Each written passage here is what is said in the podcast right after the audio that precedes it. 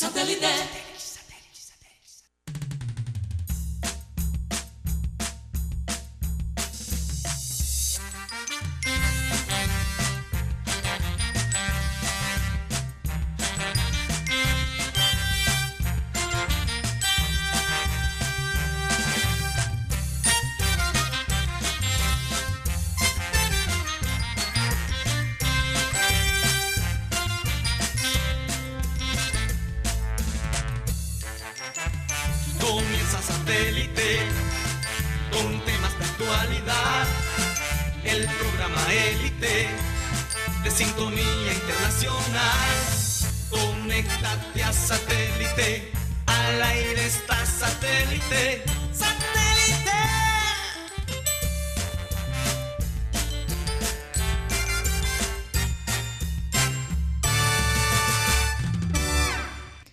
Señoras y señores, bienvenidos a su programa Satélite. Hoy es jueves, un jueves de mucha alegría, desde de muchos aspectos, obviamente, ¿no? Por el Junior de Barranquilla ayer ganó de una manera impresionante, eh, gloriosa, yo podría decirlo así. Y por otro lado, pues eh, los reportes de la marcha, acá en- por lo menos en Barranquilla, muy positivas. Gente ha tratado de, de dañar el ambiente y, y las mismas personas lo han evitado. Así que bien por Barranquilla. En la mesa de satélite hoy se encuentran con nosotros Benjamín Gutiérrez, nuestro amado Yeyito, Mateo Gueidos y quien les habla, Karina González. Eh, Raymond, por favor, dinos quiénes forman parte de la producción de satélite. Hola Karina, ¿qué tal? ¿Cómo estás? Muy buenas tardes para todos nuestros oyentes quienes están ahí a través de las redes sociales, a través de Facebook como Abel González Satélite, a través de YouTube. Hoy no es un simple jueves, hoy es jueves. Se siente una alegría en la ciudad, se siente Así una es. alegría en todas partes, se siente una paz. Y bueno, qué bueno por aquellas personas que salieron a manifestar hoy, a, a protestar. Excelente por, por eso y excelente porque ayer ganó el Junior. Así que es... Y con buena actitud, que Así es lo mejor. Así que no es una simple marcha, no es una simple protesta, yo creo que es una fiesta. Así que arrancamos este jueves con gran información, hay información de todos lados, de todas partes, recargados con el Junior, recargados con, con las manifestaciones y con todo lo que tenemos para el día de hoy. Así que los que hacemos parte de la producción de satélite y del staff de trabajo, la mesa de trabajo, somos José Marenco, Benji Bula, Tox Camargo, nuestros corresponsales en el exterior, César Villanueva desde Brasil, Alex Macías, Tony Avendaño desde Estados Unidos, Tony Ariza también desde California, Ginars García desde Alemania, Mael Charri desde Chile, Alejandro González también. Un fuerte abrazo para él. Lady Bolívar, quien maneja todo lo que tiene que ver con la parte de redes sociales. Catalina Solano, que maneja el contenido de Headstrong Magazine y del programa Satélite. Nuestro director de Relaciones Comerciales, Robert Roenes. Nuestro Digital Production, nuestro productor Miami, Álvaro Soto. Un fuerte abrazo también para él. Lo extrañamos. Señor Álvaro Soto, la doctora Claudia González de Soto, Camila Fernández, Sergio Martínez, también desde Miami nos acompaña Iván Garrido, nuestro productor ejecutivo Cyril Gaidos, no puede faltar el gran Yeyito, y quien les habla Raymond Herná- Hernández. Y seguimos bajo la visión de nuestro eterno director y fundador, el gran Abel González Chávez. Sean bienvenidos a Satélite este jueves, este jueves cargado de información. Bienvenidos. Gracias, Raymond. Y ah, Benjamín Gutiérrez, cuéntanos quiénes son los padrinos y madrinas de este programa. Buenas tardes, Karina. Ellos son Cindy Dueñas, Tuto Calla, Karina San Juanelo, Martica. Gómez, Alex Hernández, Winston Sánchez, Alvarito Orozco, el Gocie Mayor Mañe Barrios, además de Sarita y su señora madre. Recordemos que la invidente es la señora madre. Y el señor Luis Alberto Cervantes del barrio El Bosque, invidente que nos ven y nos oyen a través de la calidad de satélite por Caribe Sano. Con una introducción diferente. Satélite. Chévere, chévere. Bueno, eh, tratando de, de- de- de- de pensar cómo, cómo comenzar ¿no? Sí, este programa, porque emociones. hay muchas emociones. Ayer, después de 10 años, no iba al Estadio Metropolitano. La última vez que estuve allí fue con mi padre. Eh, y regresar ayer fue bastante emotivo para todos. Eh, ¿Qué partido fue? No recuerdo. En el re- eh, eso de- 2008. 2008, 2008 por ahí, Por ahí, sí. Más o menos fuimos al estadio. Entonces Bueno, yo, imagínense. yo sí he estado yendo O todo sea, este tiempo. Sí, Quiero, dices quiero en aclarar la primera eso. época de en Junior. Básicamente, Quizás, sí. Básicamente. para esa Él empezó en época debutó 2007. Teófilo Gutiérrez Sí. en de Barranquilla. fíjate. Sí. Y ganaron también ese Copa Mustang, ¿no? No, No, no, no. Su- subcampeones ante Once Subcampeones, Caldas de verdad. en el 2009. Bueno, el asunto es que eh, fue muy emotivo eh, y empezar, cuando ya finalmente llegamos a nuestras sillas, a, a- a verse llenar ese estadio poco a poco, me impresionó la cantidad de gente. Hacía rato que no se veía el metropolitano eh, con un lleno casi total, 35 mil personas, ¿no? En- 32. 32 mil personas entraron al estadio. La entrada fue fácil, fue muy fácil, eh, el acceso fácil, eh, ¿Y pero la ya, salida?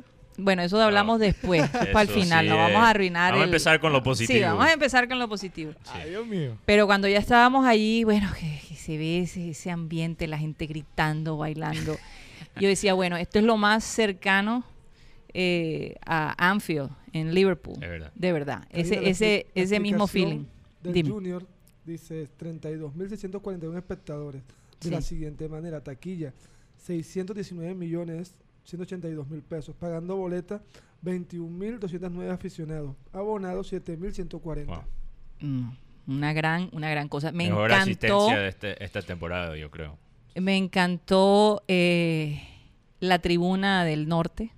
Hizo, eh, se fueron preparados, hicieron como el, Sí. el escudo del, del Junior, con ¿no? los papeles, como Con los hacen, papeles. como hacen en Dortmund.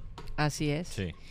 Y mm, Y fue maravilloso. Barça Eh, hacen lo mismo. claro, cuando salió el exjugador del Junior Harlan, ahí se perdió la compostura. sí. Eh, y fue impresionante escuchar a- a- a- a- en una sola voz la palabrita que ya todos sabemos. Y, no puedo imaginar qué estaría pasando por su mente ese señor. Bueno, yo creo verdad. que entiendo por qué Osorio lo dejó en la banca. No, claro, podría, o sea, el impacto Desde que, llegó, Ahora. desde que llegó al estadio se escuchaba a unísono el corte a unísono, así es. Pero les voy a decir que no hay duda que el estar el estadio lleno como estaba Sí. animó muchísimo a los jugadores. Tuvo un impacto. un impacto muy grande. Se veía en el estado de ánimo. Eh, y cuando vimos jugar ese junior con esa fuerza, con el liderazgo de Teo, pues me hizo pensar en todos estos años que Abel González ha estado diciendo que este es el Teo, que, el junior es el junior de Teo, no de Comesaña. Y, y ayer lo demostró. Y es por eso que nos tomamos la tarea de buscar un análisis de Abel González Chávez con respecto a Teo y por qué hoy todo el mundo dice que fue el, el jugador de la noche, obviamente, Y, y muchos el no- gran líder. Muchos escribieron después de los goles de Teo, yo vi en las redes, ese, a ver, ese es tu Teo. Ese es Entonces, tu la- Teo. Entonces, sí. eh, eh, consideré, porque mucha gente diría, bueno, ¿y qué, qué diría Abel González hoy? Y, y- y empezamos a buscar archivos, los archivos más recientes, y esto fue lo que él decía eh, al respecto de Teo. Escuchémoslo. Cuando Julio Comesaña comenzó diciendo, un tipo le hizo una pregunta, por fin oí una pregunta interesante. Y le pregunta, profe, ¿lo de anoche fue el táctico o, fue que los jugadores despertaron? Y Julio dijo, volvió Teo. Buen comienzo, entonces sí me dispuse a escuchar la entrevista. Cuando juega Teo, se inspiran los jugadores. Los jugadores eh, llorotes lucen. Porque Teo juega para el equipo, sabe jugar para el equipo, le importa jugar, le gusta jugar para el equipo. Es decir, con Teo los malos lucen buenos y los defensas hacen goles. Uno tiene que fijarse en estas cosas. Por eso yo creo que en la entrevista de Julio estuvo parco en el elogio, en el autoelogio. Y ya Julio me parece que ha entendido, digo yo acá, o siempre lo entendió, pero no le daba la gana, de que hay que hablar más de los jugadores. Y sobre todo cuando tienes un jugador que valoriza a los jugadores. Eh, hay técnicos que desvalorizan al jugador y hay jugadores que valorizan a sus compañeros. Una tabla de salvación para todos esos muchachos porque al malo lo, lo proyecta bueno y al bueno lo proyecta ya para Europa. Eh, cuando se tiene un jugador como ese, los medios de comunicación no deben escatimar esfuerzos y no deben escatimar el elogio. Yo no sé si eso le hace daño a Teo. Yo no creo, porque yo creo que ya Teo está curado en salud. Pero casi siempre en el fútbol hay jugadores referentes que la gente va, va a ver jugar. Era exactamente lo que él pensaba y ocurrió ayer. Bueno, yo creo que hay uno más así en este equipo. Sí. Yo creo que yo vi esa, esa, esa habilidad de hacer los juegos, los, los jugadores o los compañeros brutos quizás lucirse como inteligentes. Yo vi esa capacidad en, en Sandoval, que jugó de la misma banda de, de Ginestrosa. Sí. Y, y por, por la creatividad y, y la calidad de Sandoval, Ginestrosa se lució. Un jugador que a mí personalmente no me gusta. Y yo creo que por eso él tiene esa conexión con Teo. Ellos son, trabajan para el equipo. Eh, Sandoval también conecta a Teo al resto del equipo.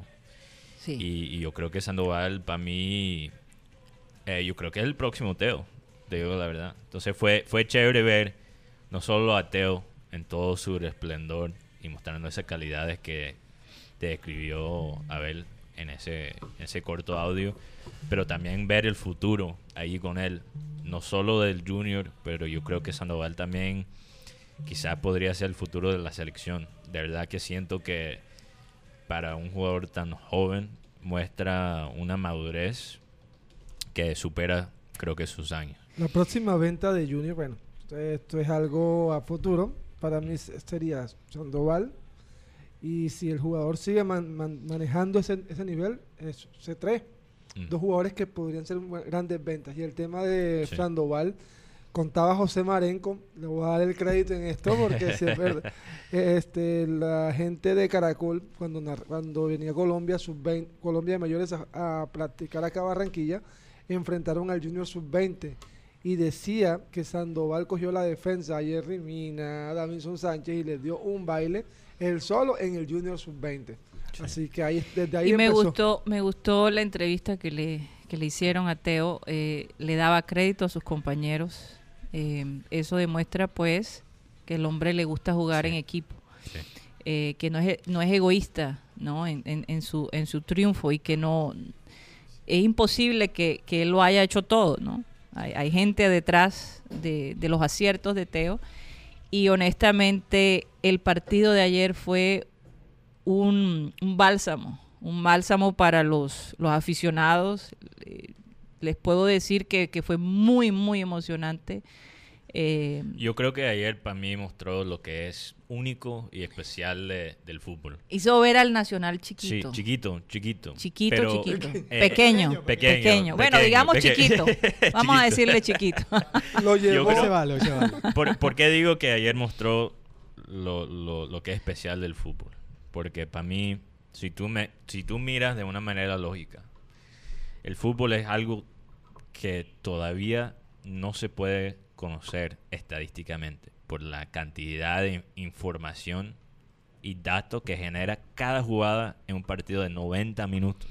Sí. Cada toque en el fútbol son como 10 juegos de, de ajedrez al mismo tiempo. sí. ¿ok? Entonces, algo tan complicado, yo creo que genera un vocabulario espiritual.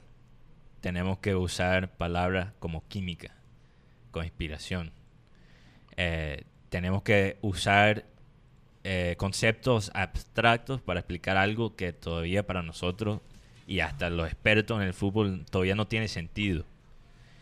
Y, y yo creo que primeramente Teo como jugador tiene esos intangibles de poder conectar y inspirar a un equipo, pero también no hay no se puede dudar del impacto que tuvo la ficción y una persona ahora yo he escuchado esto no sé si es verdad. Alguien con mucho poder e influencia una vez dijo a, los fanáticos a los hinchadas del equipo no vayan al estadio que con los patrocin- los patrocinios vivimos sobrevivimos. Y yo creo que ayer en este partido contra el Nacional mostró lo contrario. Sí. Que el Junior sin, sin los hinchas, sin, sin esta afición, sin el impacto que tiene el ambiente, en cualquier estadio, sea este o, o- o- o el, el- ¿Cuál era el de antes? El, El, Rome- el Romelio el- Martínez. Sí.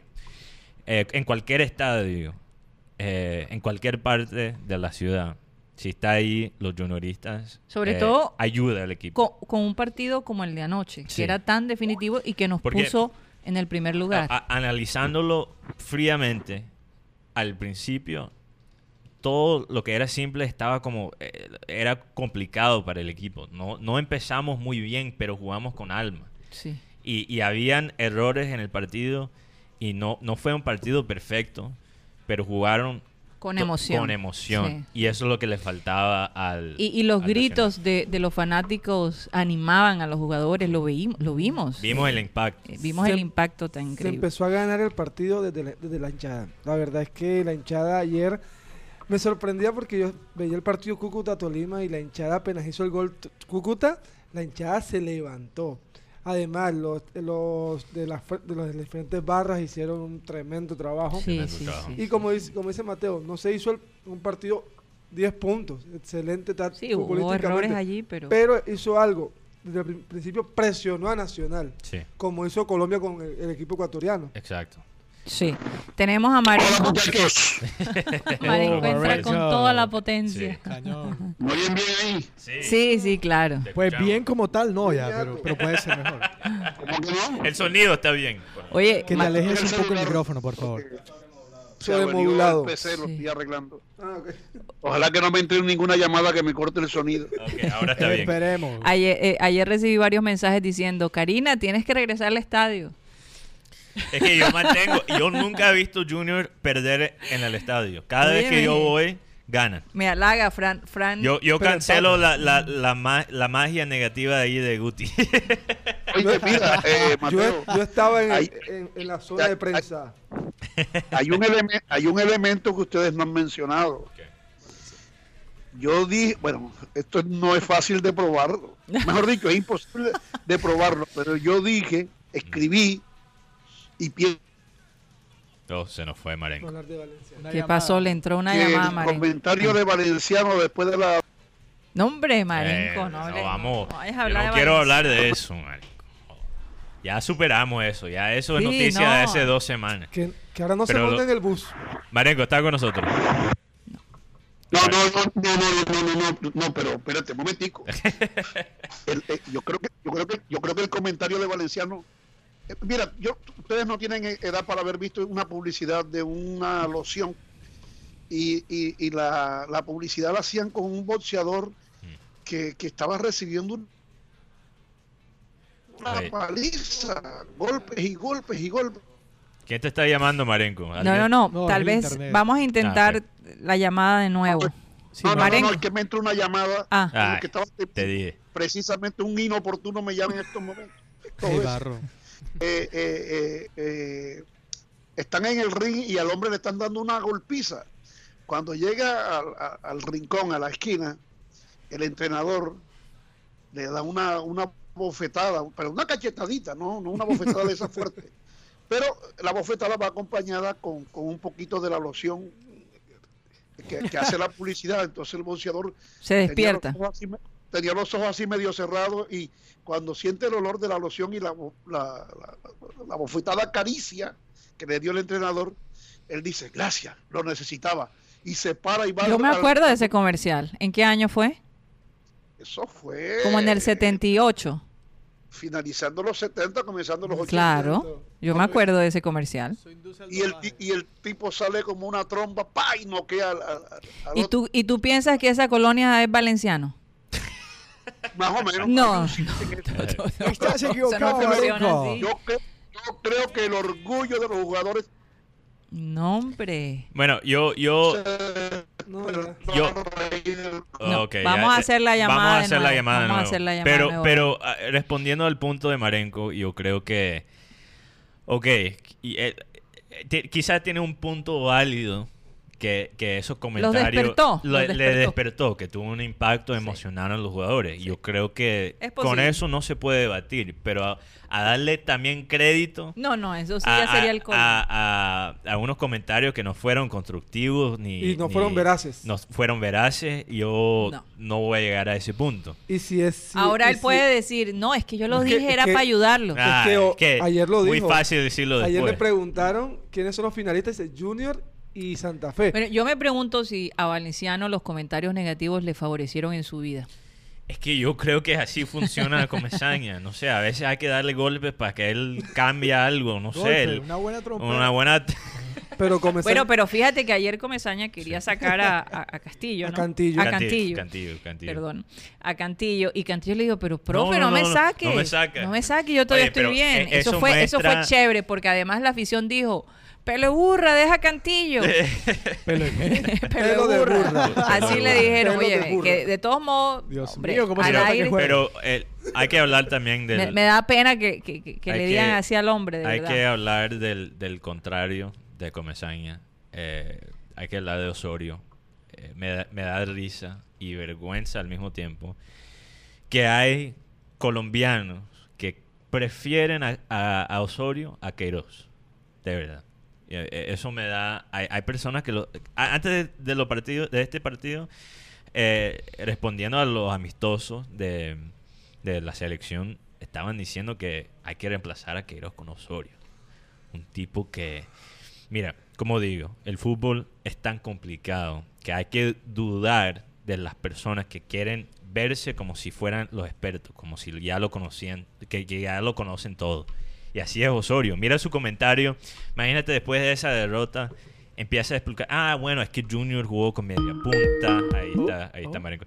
Junior jugó con me- media punta y no sé qué. Un tremendo análisis eh, táctico, Osorio. Señor Debe ser, él debe ser analista, no debe ser técnico. Señor Mateo, lo que pasa es que el punto del señor Osorio, el señor Sí. Osorio, le voy a dar un, ¿cómo es que así? Un aplauso a Ramón Yesurún por algo. Sí. Porque el señor Osorio, cuando se va a Peckerman de, de Colombia, el señor Osorio, como Peckerman dijo, yo no, porque le preguntaron, profesor, ¿ya tiene alguna oferta? Yo no tengo ninguna oferta ni ando llamando a federaciones a sonsacarle el puesto a los, a los compañeros de trabajo. Mm. El señor Osorio le dijeron hace poco, el señor González Alzate dijo estas palabras. Usted iba a ser técnico de Colombia, pero usted abrió la boca por su... ¿Cómo fue que le dijo? Por, porque usted no tenía por qué decir eso. Se te puso a decir que era el técnico y a hacer cosas. Entonces, Yesurún le dijo, se finish, no vas. El nuevo técnico es Carlos Queiroz. ¿Qué Qué cómo? bueno. ¿Se finish o se finí? Se finish. Se finish. Bueno, es una, te- es oye, una- es una inglés mezcla y entre. francés. Dios mío. Se Está- finish. no, no, Estás hablando inglés tipo San Andrés. Se finish. No, no, no, no, no, no, no, no. Mira, muchachos, lo que pasa es que hubo una canción de los años 60 que se llamó Caprice Finí. En- Por eso, se finí, no se finí, finish. No se finí.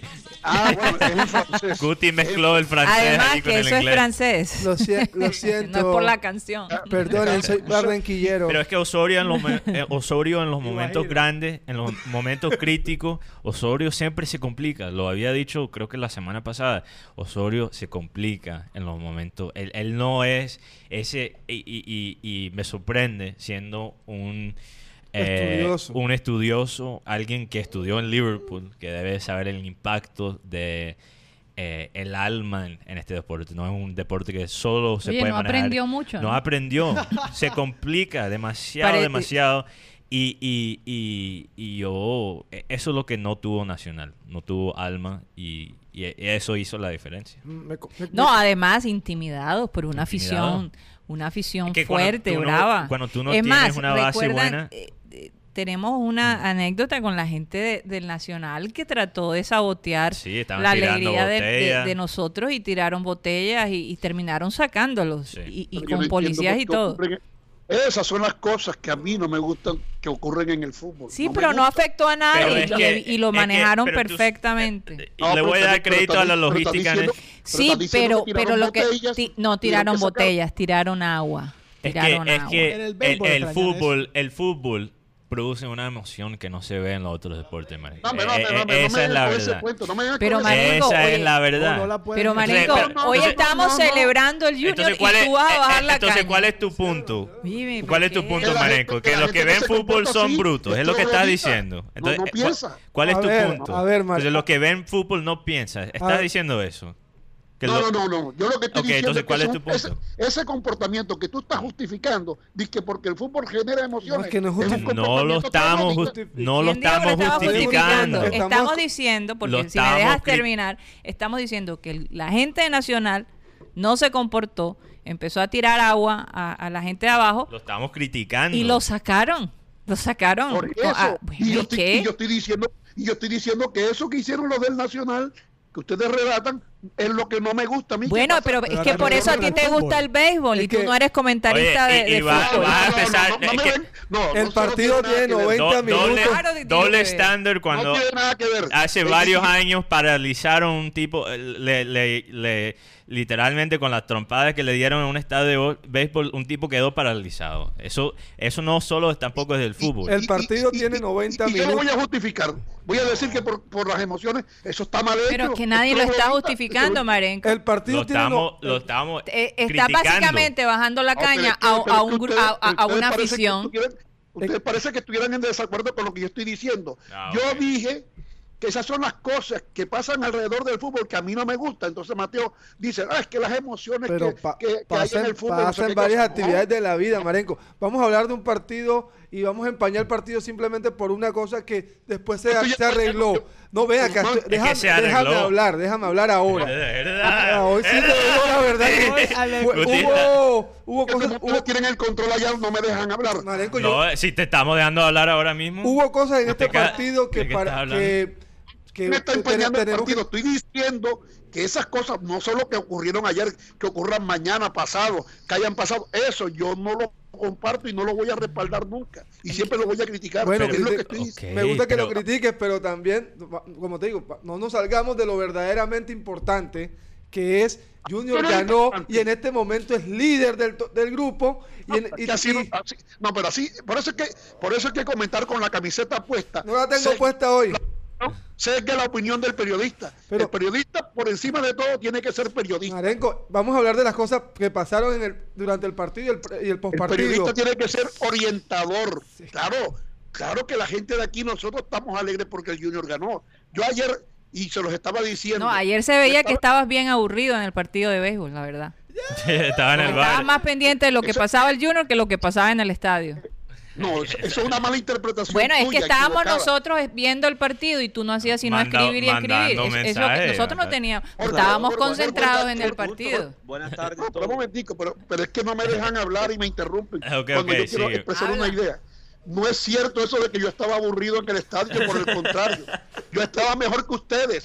Yo estaba... ¿Quién te dijo? Tú no estabas ahí, no lo No, puedes no saber. puedes decir eso. no Déjalo terminar. Pero si no me. Pero, bueno, bueno, yo me voy a retirar porque no no me... estás no- contestando la pregunta, Marenco.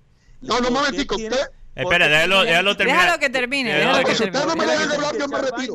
Déjale, no déjale, no, no, terminar. ustedes- En un día como hoy, ¿por qué tiene que echar vaina al fútbol? Siri, déjale si terminar. usted- si ustedes no me dejan hablar, yo me retiro.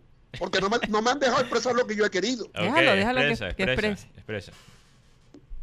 yo di- cuando yo digo que estaba mejor que ustedes, Mm. no me refiero a, a- a vivir en el estadio las emociones que ustedes seguramente sentían. Cuando yo me refiero que estaba mejor que ustedes era porque yo estaba en un sitio con aire acondicionado, con un confortable eh, mueble abullonado, tenía seis pantallas con el partido del, del Junior, pero a la vez tenía un vídeo panorámico grandísimo que me permitía seguir el, el partido de fútbol.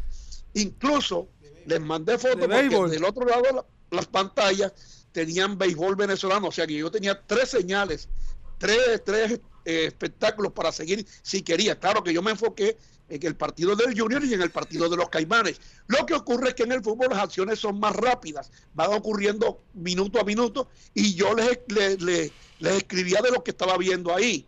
Ahora, yo no estoy echándole vaina al partido de fútbol como dice Cyril o como dijo... Un eh, momen- eh, no, no, momentico. Ya, ya. Sabroso, sabroso lo que, lo que tú describiste y de acuerdo que muchas veces y es una de las críticas de la experiencia en, en- en el estadio, en cualquier estadio, que hoy día con la tecnología, y Abel lo decía mucho, que uno puede tener varias pantallas, está sabroso y no sé qué, en su casa viendo hasta cierto punto más detalle, chévere. Pero el hecho es que tú comenzaste esta conversación diciendo, esas son las cosas que no me gustó del fútbol. Entonces la pregunta es, un día como hoy, porque ese es el tema tuyo constantemente de estar comparando el béisbol con el fútbol. ¿Por qué tienes que echar algo al fútbol hoy, un día como hoy? Lo que Y se lo que- manejó lo que- bien. lo- Es que tú también nos cortaste, Marenco. E íbamos a decir que se manejó bien. Ellos tuvieron que salirse del estadio. Los únicos que estaban tirando cosas, sal- de una, la policía manejó eso. Yo tengo otra, otra, yo tengo otras críticas de la logística, pero de una salieron del estadio. Entonces tampoco nos dejaste, nos cortaste y empezaste a decir, ah, eso es lo que no me gusta del, del- del- del fútbol. Sí, o sea, tú, tú rompiste lo, Sí. lo que estábamos tratando de escribir de lo chévere que fue el partido. Y, y la que verdad que cortó, digamos, el hilo de esa conversación fuiste tú, Marenco, en esto, porque hay que, hay que, hay que celebrar este momento y celebrar, celebrar el momento. Nosotros hemos hablado mucho de las críticas del equipo y del estadio y lo que se puede mejorar. Y definitivamente podemos ver, decir que hay cosas que se pueden manejar Pero de lo que es la operación también vi cosas estadio, buenas. de lo que es la condición del estadio, todas esas cosas. Pero Es una desventaja Oye, estar por- no se es agua fiesta, oye, no se agua fiesta. Un momentico, un momentico. A mí tú no me vas a señalar de, de aguafiesta, ni, ni mucho menos. Quien mencionó que los fanáticos del Nacional se portaron mal, que tiraron eh, eh, eh, botella y no sé qué cosa, fue Karina. Yo no fui, yo no estaba viendo eso. Sí, Entonces, pero tú, tú tomaste la oportunidad de echar vaina de fútbol en general. no, no, no, no, no, No, es que mi, mi comentario, mi comentario era porque yo estaba describiendo el ambiente, yo estaba describiendo el ambiente y dije, me gustó que los que pusieron el tono barro fueron los de Nacional y enseguida lo sacaron, empezaron a meterse contra la afición de Barranquilla y entonces tú dijiste de inmediato, bueno, eso es precisamente lo que a mí no me gusta. Y para hablar de comodidad, Pero yo no estaba echando vaina, yo estaba simplemente yo tuve la comodidad también, Marenco, Analizando la de- situación. De estar en un lugar con aire acondicionado, dos pantallas y una buena butaca. Oye, pero eso, eso ya es el, el palco ahí de periodista. Por eso. Mientras que Guti se quede ahí, no, No ganamos. muevo, ahí no me muevo. Ya, ahí no se debe mover Guti, porque si no vamos a, a perder, creo que eh, el partido contra Cúcuta. Todos contra Guti. No, no voy. Me silenciaron ustedes porque no me oyen. Sí, no, no, no, No, te no, estamos oyendo. estamos oyendo. Bueno, porque he tratado de hablar, mira, no, es que Siler también es- o malinterpreta lo que yo digo, o, o no sé, tiene una tendencia ahí a, Ay, no. a señalar algo que yo no he dicho. Yo no le estoy echando vaina al fútbol, Ah, porque eso no es fútbol. Lo que hicieron los del Nacional, los, del- Nacional no son futbolistas, Oye, eran unos fanáticos. yo- Digo, dije que son las cosas que suceden alrededor del fútbol que a mí no me gustan. Oye, oye, pero tengo una pregunta, cambiando un poquito de ahora de este tema, tengo una pregunta de un fenómeno. y- ¿Cómo eh, así eh, no lo dijiste? Eso es lo que no me gusta. del eh, fútbol, eh, pero- estoy, ah, ok, ah, ya vamos a cambiar el frente. Estoy, Sí, tengo un una pregunta para los que están aquí en el panel. Este fenómeno que no, que no entiendo, que es los costeños que le dan a Nacional. Muchos de los que estaban en ese grupo del Nacional eran costeños y aquí se ven costeños con camisas del Nacional. Yo sé que hay- aquí, aquí también hay una comunidad paisa, pero se ve aquí gente que nació en Barranquilla, que son barranquilleros con eh, eh, como fanáticos de Nacional. No sé, Guti, Yo, ¿me puedes explicar eso? Yo veo que, bueno, lo que me he enterado es que muchos costeños, bueno, o personas que nacieron aquí en la costa, que son de ascendencia paisa, le van a Nacional por esa ascendencia y además porque Nacional hubo una época donde ganó muchas cosas. Y entonces la gente se volvió más hincha de Nacional, de Millonarios, de América. Pero ¿y eso qué tiene de malo, Mateo? No, que sean fanáticos No. del Nacional. No, no, no, hay- pero hay gente que no tiene ni siquiera una conexión con Medellín. Y yo, Le gusta el no, equipo, No me lo estoy imagino criticando, Marenco. Tampoco señala las cosas que no estoy diciendo. Es que no lo entiendo. Eh, tengo esa, esa inquietud. Y además, bueno, No, y, que, y que, por ejemplo, los paisas se burlan de las personas que son Sí, de pues- aquí, de la costa, y que le dan al Nacional. Sea, dicen Nacionales de Antioquia. Sí, claro. O sea, ellos defienden eso. pero la pregunta, lo, la que Yo quiero conocí decir, por Facebook, yo conocí por Facebook a una paisa, una muchacha paisa, Nana López. eh, fanática del Junior. Sí, claro. Bueno, Y el, y, el, mu- y el niñito que le dijo a la mamá que no Ah, le sí, pidiera la camisa de de- Medellín, de que era Junior Junior tu tu papá. papá Sí, sí, sí, sí, No, sí. pero le digo también porque muchas y, y veces... la mamá era de Nacional. Del Medellín. Ah, era del Medellín. Muchos también porque Nacional es un equipo que es paisa, pero que la mayoría de triunfos que ha alcanzado en los últimos años es de la mano de costeños. Y que, por ejemplo, yo, yo vi en una entrevista que los paisas estaban riendo una vez porque un periodista estaba entrevistando a una mujer que estaba vestida con el uniforme de nacional y sale y dice, bueno, aquí tenemos a la, a la hincha más grande del nacional y tal, ¿de dónde eres? De Malambo, Antioquia. Uy, de Malambo Atlántico. Vaya perdón. Malambo, Antioquia. Malambo Atlántico. Ya, ya Raymond cambió de ubicación a Malambo. Pero Malambo, Antioquia, pues. El- Ah, pero ustedes, ustedes que como me, han- me entraron tres llamadas y me cortaron cuando yo dije, yo dije lo de Valenciano. Ah, ok. Hablando serio, hablando seriamente, yo creo que ese comentario de Valenciano, que a la gente no le gustó, le sirvió a los, a los, a los jugadores del Junior. Los hizo despertar con el ejemplo ese que les estaba poniendo del boxeador que estaba recibiendo una paliza y cuando el, el segundo le, le da la palmadita en el cachete. Fue un aliciente. Con la- Pero como Con dijo la loción. Marenco, El tipo dice, gracias, lo Lo necesitaba. necesitaba, yo me acuerdo de, esa, de ese comercial. Fue súper bueno, chistoso. el, el Junior necesitó que Valenciano le dijera eso. Y, y, y, y, y ha jugado distinto como jugó contra Tolima. Mira, yo no, y ha hecho yo no ha niego hecho- que, que quizás es eso, como ya dije. un aliciente. Sí, que, que esos comentarios tuvieron un impacto.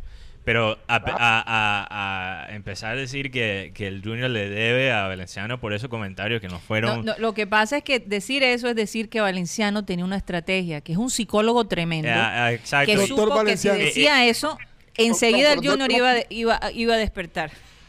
No, eso pero sí, yo no digo- yo, no digo difícil que, de Val- creer. yo no digo que Valenciano hizo eso, eso con ese propósito. Yo lo que digo es que los fans, y, y ojalá la doctora Claudia pudiera intervenir en ese sentido. valenciano. Yo lo que creo, yo lo que creo es que eh, eh, la psiquis y el orgullo de, de- de los jugadores del Junior fueron, fueron heridos, y, pero heridos eh, no mortalmente. O sea, recibieron un pellizco ahí y entonces ellos dijeron, oye, este tipo que es lo que se cree, vamos a demostrarle lo contrario. Y entonces estamos viendo un, un Junior distinto, un Junior que hace goles, ha hecho siete goles, Ocho. en los- Ocho en, do- en- en cuatro partidos. ha hecho cuatro y tres, siete. Tres, tres en Cúcuta, dos en Medellín, dos acá. Y más el que le hizo, más el que le hizo Cucu, al Tolima, ocho, ocho goles. Aquí No, un no, comentario... Yo de- dije la derrota, Guti, por Dios. Marenco, ahora te voy a hacer una pregunta aquí, tú que manejas un tema, el tema estadístico. ¿Por qué en este momento Junior es líder? Si tiene los mismos puntos del Tolima y la misma Por cantidad de goles. goles. Tolima. Yo, yo no, yo no llevo la tabla, pero debe ser por, por mayor diferencia de goles, debe ser, ¿no? Por mayor cantidad de No, goles mismo- marcados. O Junior- sea, De goles de visitante, ¿verdad? No, por mayor cantidad de goles marcados. Junior ha marcado 8 y Tolima ha marcado... Siete. No, Tolima ha marcado 4. Tú sabes lo que me Pero gustó. Tolima ha marcado cuatro. Sí. Está Ah. bien, Guti, pero los siete goles a los que yo hago referencia es después de la derrota. Sí, y Después de los, pero, me- después de los Ah, de ya, ya, ya. Después de lo que Valenciano pero- dijo. pero a, mí me, Ah, gustó- a mí me ok. gustó lo que dijo Comesaña, que si esto de Valenciano era lo que los iba a motivar a los jugadores, estaban en nada. Porque debería motivarlos, ver la afición contenta, ganar títulos, pero Pero mira, yo, yo te voy a decir algo, Marico. Al- yo voy a decir algo. Junior mejoró un poquito después de los comentarios de Valenciano, pero lo que llevó a ese Junior, yo- lo que yo creo, y tú puedes estar en desacuerdo conmigo, pero yo como estaba en el estadio, te puedo decir lo que llevó a Junior anoche a otro nivel fue el impacto del ambiente del estadio. uf, o sea, Porque ellos, ellos habían, ellos jugaron mejor contra Cúcuta, jugaron mejor contra Nacional, pero todavía estaban cometiendo los mismos errores. Y lo vimos, por ejemplo, que empezaron bien contra Nacional y después eh, se, se, se, se desenfocaron en, la en el segundo tiempo. Pero estos estaban... Y también como los fanáticos interactuaban con los jugadores. Sí. sí, claro. Y los jugadores con la, eh, con la Con afición. la afición, sí, sí. Porque cuando lo- los dos lados, los dos ya- lados llegaron prendidos. Los jugadores Sí. estaban prendidos desde un principio, Sí. los fanáticos también. Y cuando los fanáticos bajaban un poquito, los jugadores hacían algo y levantaban los brazos como Ajá. diciendo ¡vamos! Y, le- y también los aficionados, Esos también a son los los jugadores. intangibles, como tú fue dices, una, una retroalimentación durante todo ese partido Mm, que fue total. tan sabroso. Sí, ¿Por sí. qué creen ustedes que entraron 32 mil personas ayer? Bueno, yo creo que la, eh, Porque había que darle ese apoyo. eh, el partido de ayer era, era, definitivo. no, Era definitivo ayer. No, entraron por, entraron por los resultados previos. Claro. Si Junior en Cúcuta hubiera perdido, y, y, bueno, supongamos que empataba en Medellín, ayer no entraron 32 mil personas. en- Eh, a- a- eso, eso, Eh, eso sí es es cierto. verdad, es Eso verdad. Sí es cierto. Eso es verdad. es cierto. entonces, Pero yo, que- to- yo también voy a decir que a Valenciano pesar tiene que yo creo que Valenciano influenció en motivar y que el equipo estuviera todavía más prendido por la rabia quizás que tenían. Yo creo que tenemos que regresar al primer partido. Y lo que hablamos de, de verdad y, y- y- y la información realmente validada que ellos est- estaba dando un virus en el equipo. O sea, el equipo que se vio en el primer partido y después que pasó ese virosis y el equipo que hemos visto desde entonces, no solamente anoche, pero el equipo que hemos visto ha sido un equipo completamente diferente. Entonces, a mí me parece que a pesar que muchas veces, ah, sí, se estaba dando virosis, la lesión y puede ser muchas excusas, yo sí creo que afectó claramente el rendimiento en el equipo en, en el primer partido. Bueno, pero pareciera que esa virosis se, visto un- se- un- se un la pasaron a la gente de Nacional porque Quizás- estaban quizás tan dieron desacertados esos tiros al marco totalmente por encima, perdidos. totalmente perdidos. Oye, ¿no? pero ¿no crees que también la decisión de Osorio de no poner a Harlan, a Harlan como titular, yo creo que eso tuvo un impacto negativo, porque ¿qué dice eso? ¿Cuál es el mensaje que le manda a los jugadores de Nacional? Que, le, o sea, nos dio el poder psicológico, nos cedió ese poder por no ponerlo en el titular. Entonces yo creo que eso también baja el ánimo. Mm. Me, me decía un periodista paisa que estaba ahí con nosotros en la zona de prensa, me dice, Osorio no pone un jugador a jugar tres partidos de seguido. Y Harlan era el segundo partido que estaba- ya estaba jugando. Sí. Y lo que te comentaba de Osorio, me decía, desde que le ganó, le ganó a México, Osorio no fue el mismo. Sí. Alemania, perdón, con México ya no fue el mismo. Osorio, Mira. Osorio se ha vuelto una persona arrogante, petulante. No, Sí, y, y- ese y él ha tomado, mira, no hay, la las estadísticas muestran que, que- que la rotación de jugadores en el fútbol es supremamente importante. Y como he comentado antes, eh, los cambios perfectos deberían ir después del primer tiempo, después del minuto 60, al minu- minuto 70, estadísticamente, ¿verdad? Pero en el fútbol no hay, no hay verdades fijas. Y, yo creo que Osorio no piensa más allá de las decisiones que él toma y como se ha vuelto tan prepotente, se cree, él cree más en su propia filosofía que en la, en la realidad y el contexto de la situación. Entonces yo por, por eso creo que en los momentos críticos nada no rinde. Pasó con México. México que tuvo e- e- ese, ese partido contra Alemania porque eso le, le fue bien a al México de Osorio porque no había expectativa. Pero después que todo el mundo estaba prestando atención a México, ellos decayeron. Y entonces Pero, no pero sé. ¿tú, creías, ¿tú creías que ese equipo iba a ser campeón mundial? No, claro que no, claro que no. Pero es que Osorio en esos momentos, cuando todo el mundo le está de verdad analizando, no, él no rinde. Bueno, pero ayer quién ganó, eh, Comesaña o perdió Osorio. Para mí, yo creo que Ayer ganó el Junior. ga- Y ganaron, Nacional. yo creo que Los- más- Comesaña, ¿de qué- jugadores. ¿De qué, equipo técnico Comesaña?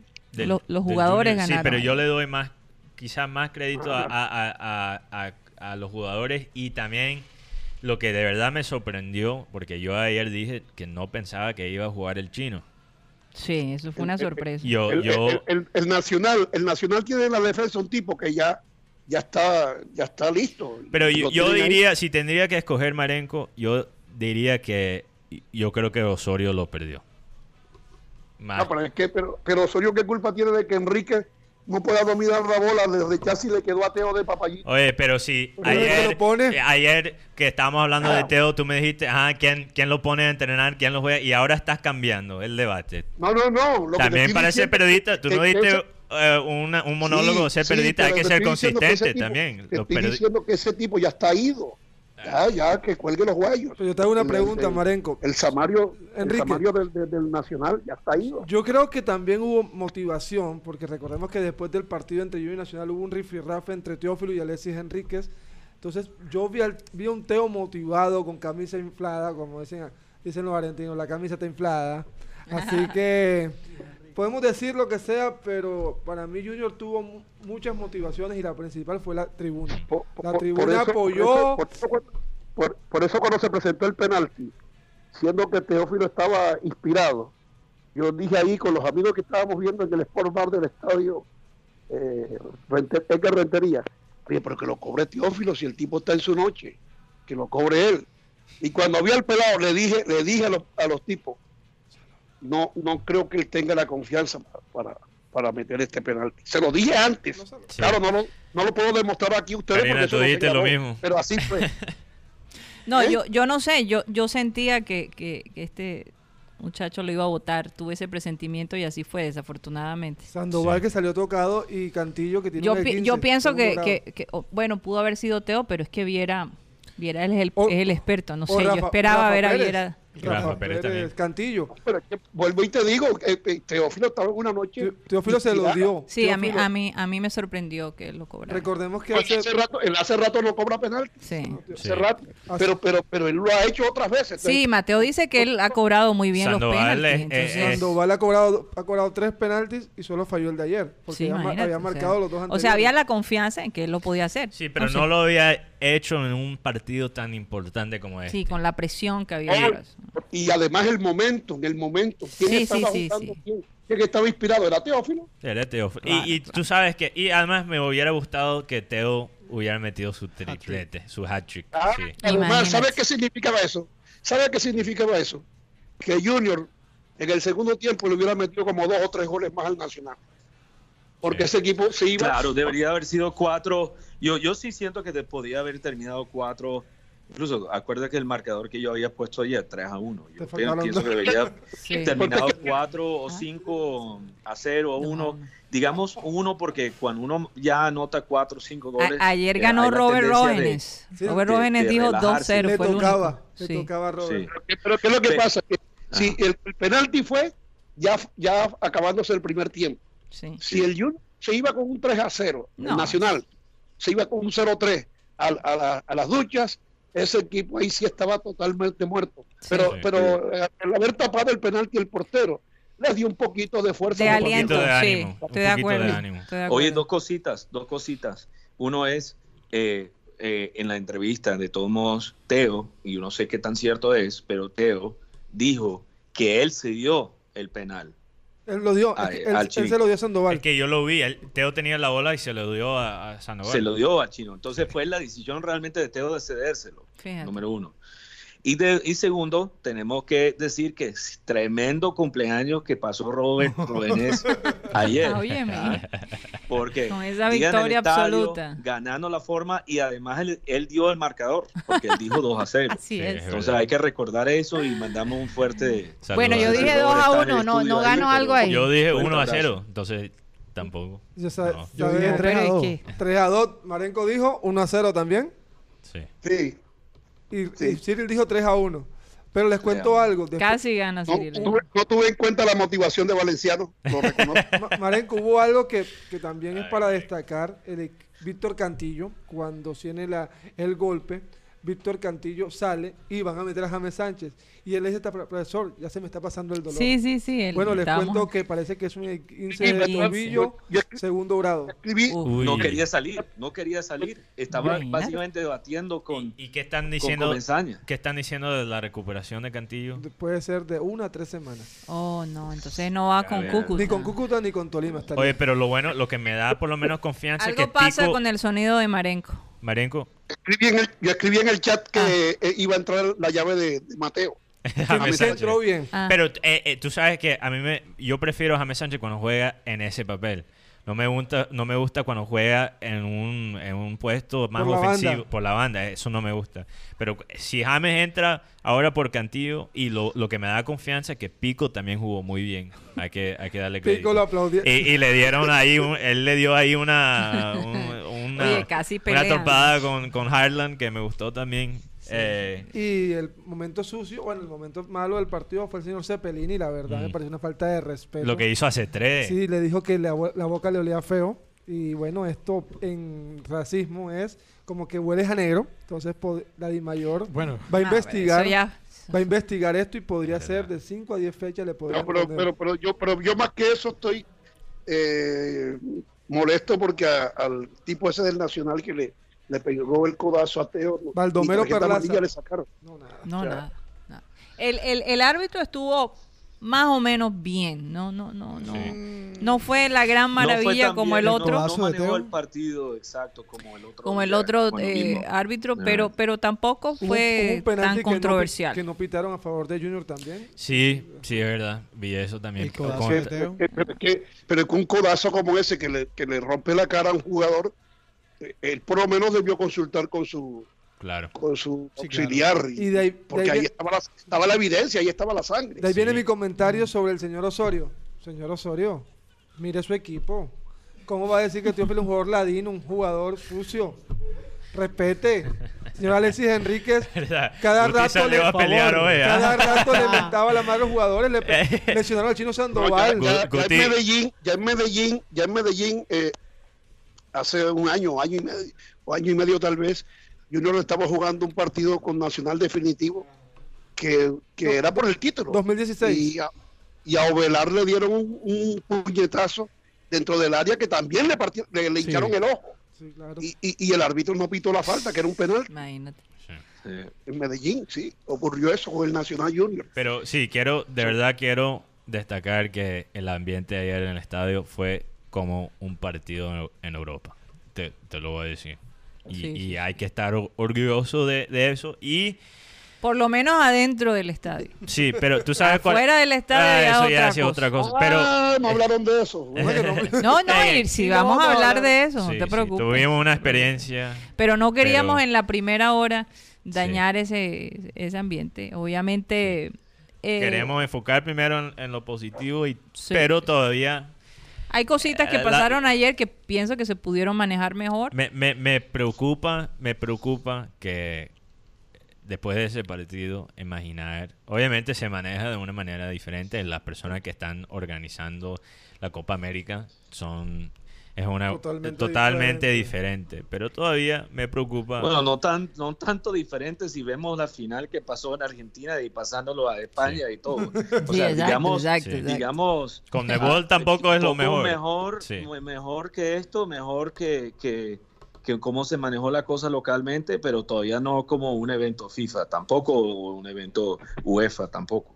A- ayer, to- todo, todo, dice, hay una canción de Willy Colón con, con Rubén Blades que se llama eh, según, según el color, todo según el color del cristal con que se mira. Yo estuve leyendo el, el colombiano de Medellín y ellos no están hablando de esa floritura de- del junior, de la afición, nada. Le están dando, eh, eh, bueno, no palo, pero diciendo que el Nacional fue un equipo timorato, desconocido, Sí, sin ideas, es verdad. sin espíritu, ¿entiendes? O sea, ellos se enfocaron fue en eso. Pero claro, ¿y qué No. más van a decir? No van a decir Eh, que, eh, no, ellos que no la- van a- no van a hablar belleza de la afición. Pues, qué? pues digo, el periodista está para orientar y, y decir las cosas. Pero yo te pregunto, Mareco, No las que- ¿qué le no puede que- interesar a los oyentes de, de fanáticos del Nacional si la afición de Barranquilla fue Claro. buena? No, ¿por qué no? ¿Y por qué no? No, yo no creo. ¿A ti te importaría si, si, si, si, si la afición fue la maravilla del Nacional y, y dijeron qué esto no? al Junior? y el re- ¿Por qué?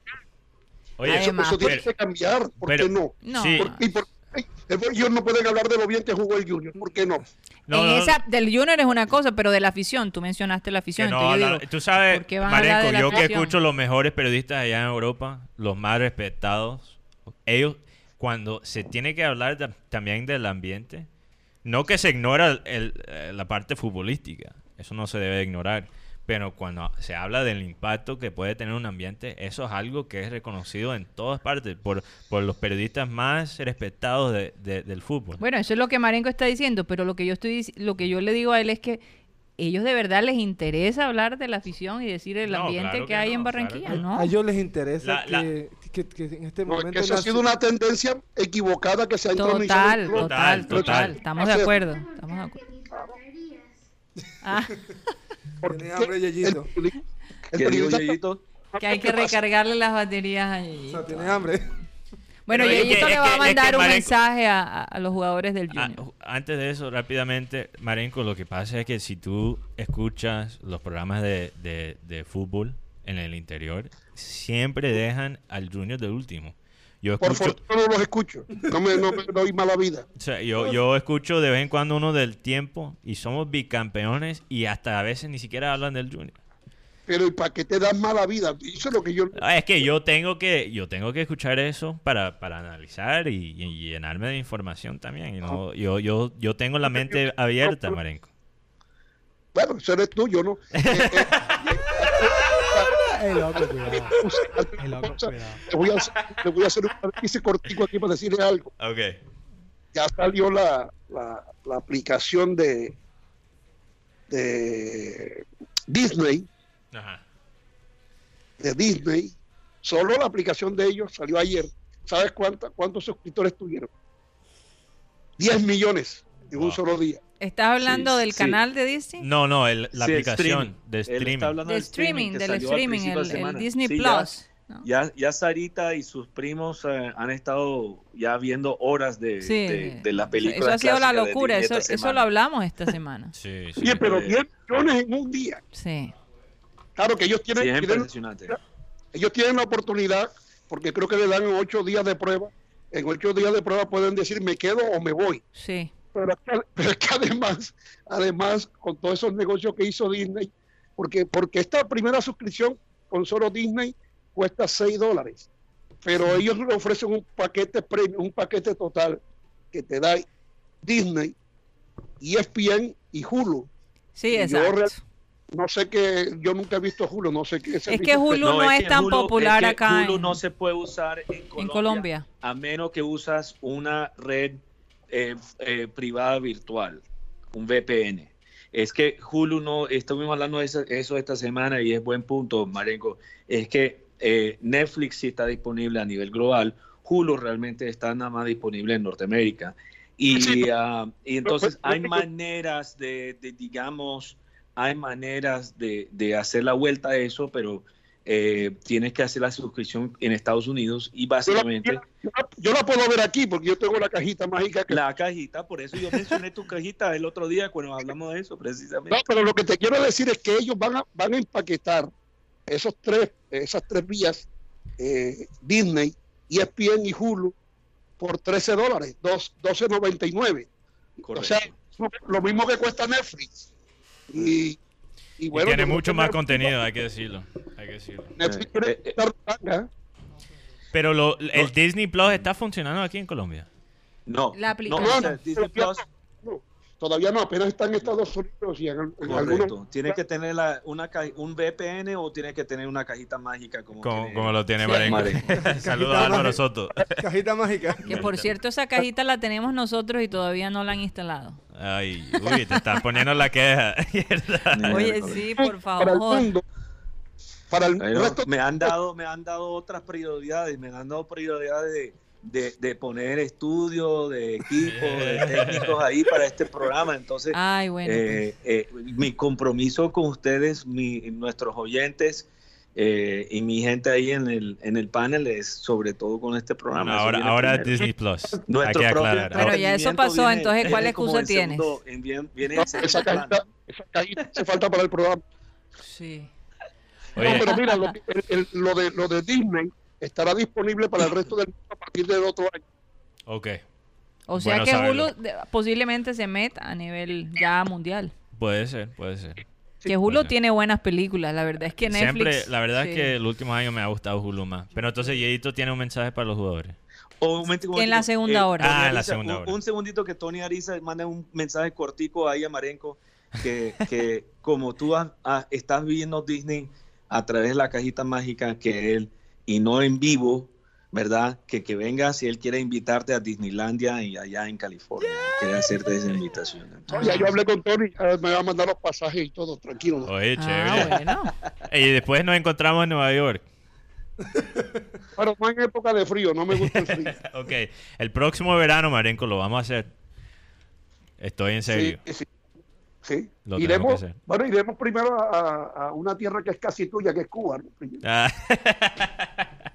Listo, voy para esa también. Bueno, nos vamos a ir a unos mensajes y les tenemos la entrevista que Abel González Chávez le hizo a Teo. Yo pienso que el, el equipo del año pasado, lo dijeron varios personajes, que han sido el mejor junior de toda la historia. Por acá han pasado grandes jugadores y yo he visto la historia, he leído, he visto Carrincha, pasaron muchos muchos jugadores de, una técnica extraordinaria. Y a todos los que han ganado títulos eh, es sinónimo de agradecimiento porque han puesto la estrellita ahí y han dejado a Junior lo más alto. Eh, pero siempre me encantó este Junior del año pasado eh, porque fuimos a jugar a todas las plazas, jugamos 70 partidos en el año y porque fue uno de los equipos que, que la gente se, se identificó con el equipo y la gente estaba muy contenta, todo el mundo nos felicitaba donde íbamos, en los aeropuertos, eh, jugadores de otros equipos. La verdad que fue una, una anécdota muy linda y porque terminamos también con una estrella, peleando dos torneos, hasta tres torneos. Eh, ya mirando entrenar al compañero, sabe cómo, qué pared puede hacer uno, dónde se la puede tirar.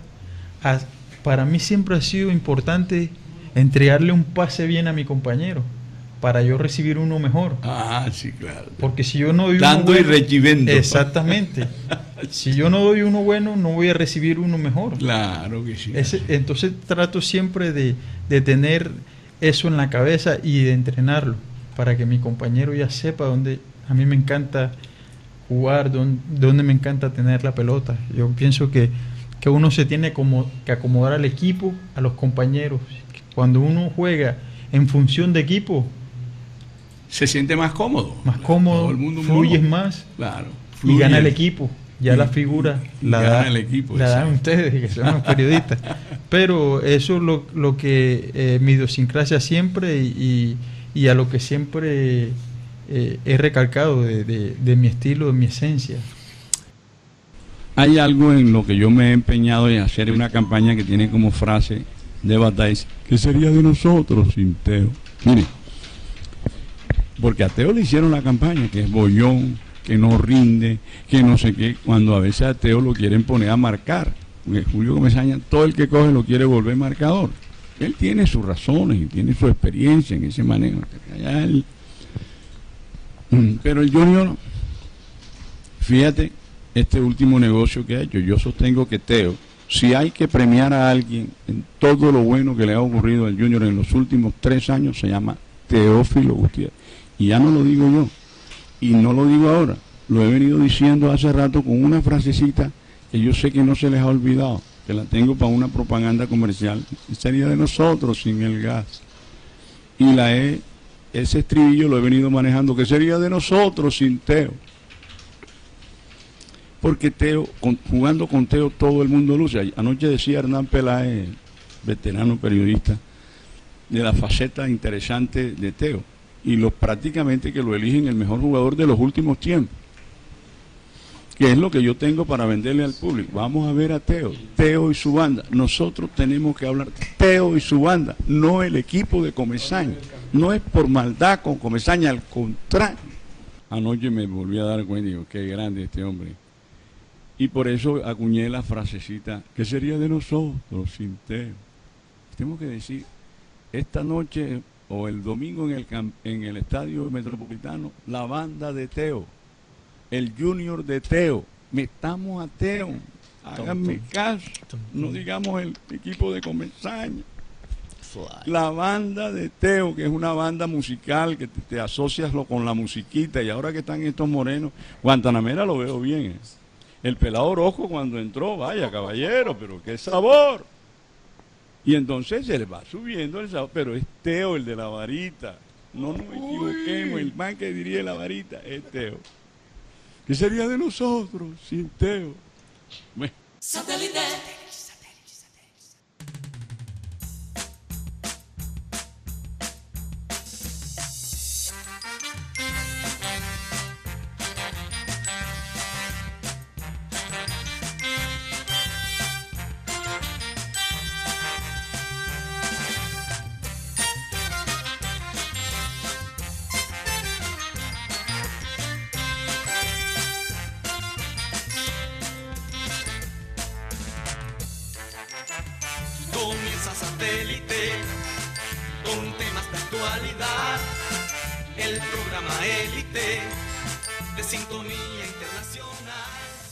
Regresamos a satélite después de esta pequeña pausa en, el, en la que recordábamos al gran Abel González entrevistando a Teo y comentando acerca de él y su gran actuación en el Junior. Bueno, recordemos en este momento nuestros patrocinadores. Estamos a nombre de AMI Asistencia Médica Inmediata porque tú mereces lo mejor. Ahora con más beneficios para ti y toda tu familia. Algunos de estos beneficios de AMI son AMIDEN, que es el servicio de odontología de AMI, AMI Medicina Interna, pediatría a domicilio para los niños, para los bebés, traslados médicos programados en las mejores ambulancias, farmacia a domicilio, laboratorio clínico, cobertura extendida por muerte o invalidez y cuidados domiciliarios. Recuerda que en AMI siempre estamos dispuestos a poner profesionales médicos a tu servicio las 24 horas donde quiera que lo necesites. Llama a AMI al 353-4484. Repito este teléfono que es el teléfono administrativo de AMI.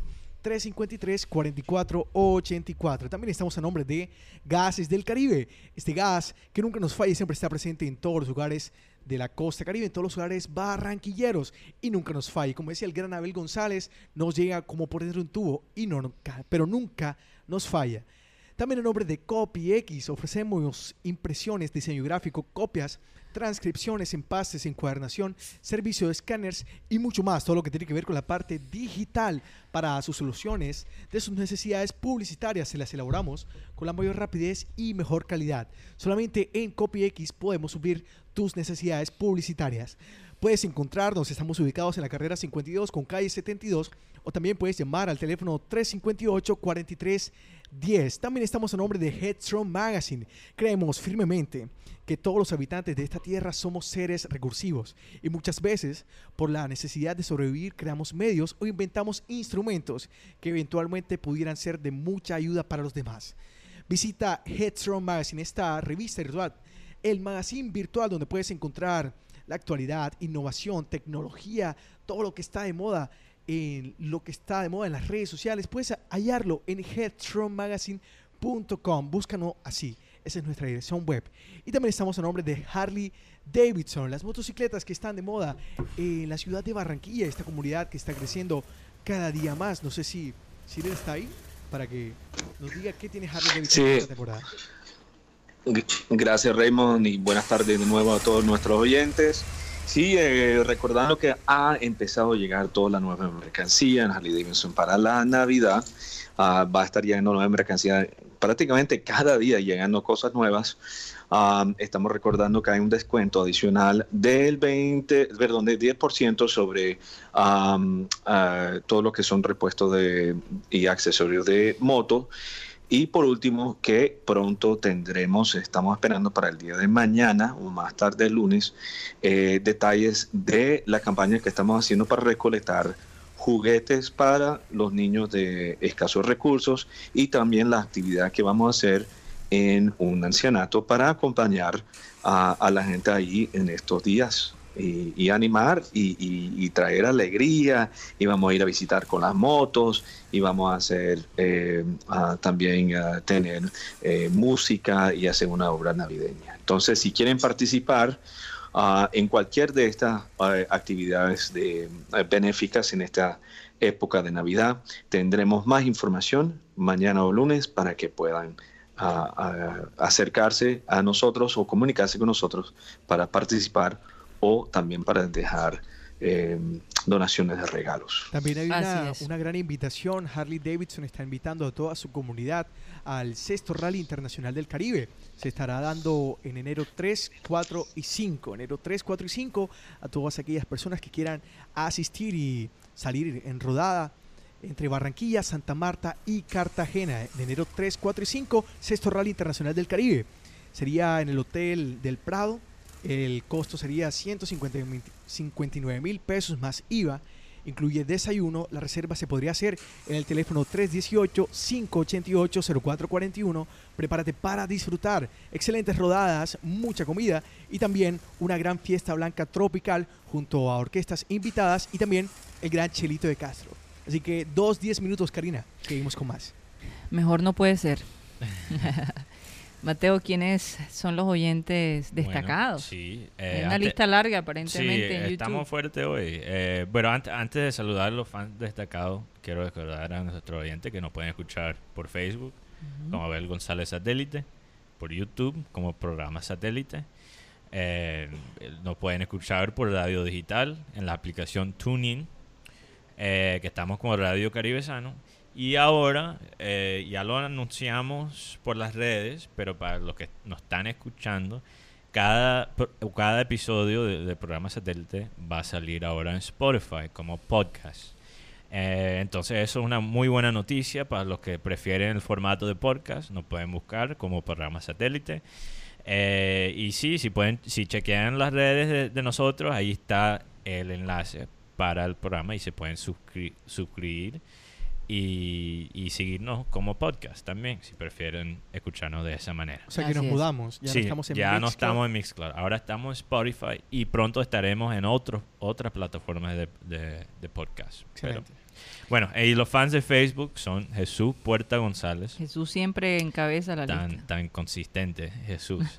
Eh, Luis Eduardo Mariano, Arturo Vélez, Nay Lupe Orozco, Luis Carlos Monroy, Ana Camargo, Joan Nieto, que dijo, me dejó un comentario aquí interesante, ojalá en todos los partidos hubiese ese acompañamiento, ya tendríamos una Libertadores. Estoy de acuerdo contigo. De acuerdo. Eh, José Ruz, Ruiz, no sé, Lady siempre me lo manda como Ruz, no sé si es Ruiz o Ruz. Carlos Cervantes, Wilfrido Fritz y Octavio José de la Hoz. Eh, por YouTube tenemos, tenemos bastante, tenemos Ludwig Pérez Corso, Cristian B, Javier Sánchez Polo, Cristóbal Riviero, Marelvi Leal Ortega, Rodolfo Reyes, Saúl Salamanca, Luis Enríquez, Juan DB y eh, Enerida Maldonado. Y también vi en el chat que regresó nuestro amigo, eh, el Julio Comesaña Digital. Está de, de regreso aquí en el chat de satélite. Él dice, bueno, ahora se pone Julio Benjamín Come- Comesaña Gutiérrez. Entonces parece, parece que ahora es más Es fan fan tuyo, de- Guti. de Guti. Él dijo ayer ganó el Junior. Ah. Viera, Comesaña, Teo, etcétera, etcétera, etcétera. Entonces él dice que todos ganaron, no, no solo Oye, un alguien, eh, Mm. Un oyente dice, este Freddy Jr. dice, bueno, es que en los 80 y en Sí, los 90 el iba- equipo que se veía era el Nacional, entonces iba a parece por comentar eso. sobre eso. Hay- Interesante. Hay otro, de, de esa parte yo realmente no, no- no lo recuerdo. Eh, 80 y 90. Claro, 89 campeón Libertadores. sea, más que todo Mm. se veía nacional por la Nacional, televisión. Sí. Nacional Millonaria y América. Mm, Ok. También alguien dijo Pero- por los costeños que están en, el, en la frontera con Antioquia. Sí, Có- Córdoba. Eso, eso también tiene sentido. eso Y también. por otro lado, hay alguien que dice, bueno, pero ustedes no son de Liverpool y, y- y son fanáticos de Liverpool, pero es que Liverpool es un, es un equipo internacional. Sí, sí, Eh, pero yo, la- para aclarar, yo no lo estaba criticando. Yo No, tenía esa pregunta, esa inquietud que no lo entendía. Para eso. O sea, tú no ves, tú no ves muchos o fanáticos. sea, yo- yo- tú te referías a, a equipos de, de tu propio país. Sí, no los además, además si tú, vamos a usar el ejemplo de la liga inglesa, si tú estás en Liverpool, tú no ves de verdad un grupo de personas que nacieron en Liverpool, que son de Liverpool, que le dan a Manchester United. Sí, porque hay Para ver- Everton también, que Exacto, es el otro entonces, equipo de Liverpool. eh, ¿no? Por eso tenía esa pregunta, no, no lo estaba criticando. Eh, yo yo O, creo o que se ve muy poco. se ve O muy sea, Sí, hay se ve muy poco. Pero se Sí, ve sí, muy poco. Sí. Sí. Eh, Tony Ariza mencionó que Mm. él tiene muchos amigos eh, paisa que son fanáticos del Junior. Wow, Ah, fíjate. interesante, interesante. Porque les Eh, gusta de yo iba a pronto más mencionar lo mismo, juega. o sea, yo iba a hacer el mismo comentario y yo iba a decir, oye, pero nosotros somos fanáticos del Liverpool hasta que Mateo los aclaró un poquito No, que no eh, era una crítica. No es una Entonces, crítica No, no, y no. yo creo que eh, te- Además que, es, un, tener es un en- equipo internacional, ¿no? Sí, no está y- relacionado. Y además, con- no, pero también, también yo tendría esa misma pregunta de, de los de Medellín, porque son fanáticos del Junior, ¿verdad? Que Nacional teniendo un equipo como... Yo lo entendería si eres de, de un- una ciudad que no tiene tremendo equipo, ¿Como cuál? pero no sé, Pero no voy a nosotros, dar pero nosotros sí tenemos No. una respuesta. Pero tenemos respuesta. Es porque Junior es tu papá. Es pero eh, entonces lo que yo Lo de iba... Nacional no tiene respuesta. Lo, que, lo que yo pasa. iba a decir... No, pero Nacional tiene una eh, trayectoria bueno, tienen una, una Libertadores que Dos. Dos, dos, Dos. Libertadores. Pero lo que también quería decir es que yo creo que la gente debe escoger el equipo partido que, el equipo que quiera. Sí, porque además los clubes, lo- los equipos de fútbol representan más que un equipo, representan una manera de pensar y, y hay, Sí. hay maneras de identificarse quizás con un equipo más que, que tu ubicación eh, Geográfica. sí, yo, geográfica. yo esa explicación, yo esa explicación de que el Nacional ganó las Copas Libertadores y no sé qué cosa, no, bueno, la respeto, pero no, no la comparto, porque Mm. entonces la gente de Boston tendría que haber sido fanática de los Yankees porque duraron 86, 86 años sin Sí, ganar una estoy de acuerdo contigo. sí, sí. Totalmente de acuerdo. Total. Aunque no ganaban. No, es y que- además, fíjate, Sí. eso me sirve para poner un ejemplo, que, que aquí no hay la cultura del respaldo de verdad. Aquí, aquí el respaldo es al, al vaivén de los resultados. Por eso te dije que si Junior en Cúcuta hubiera perdido, siquiera en Cúcuta hubiera perdido,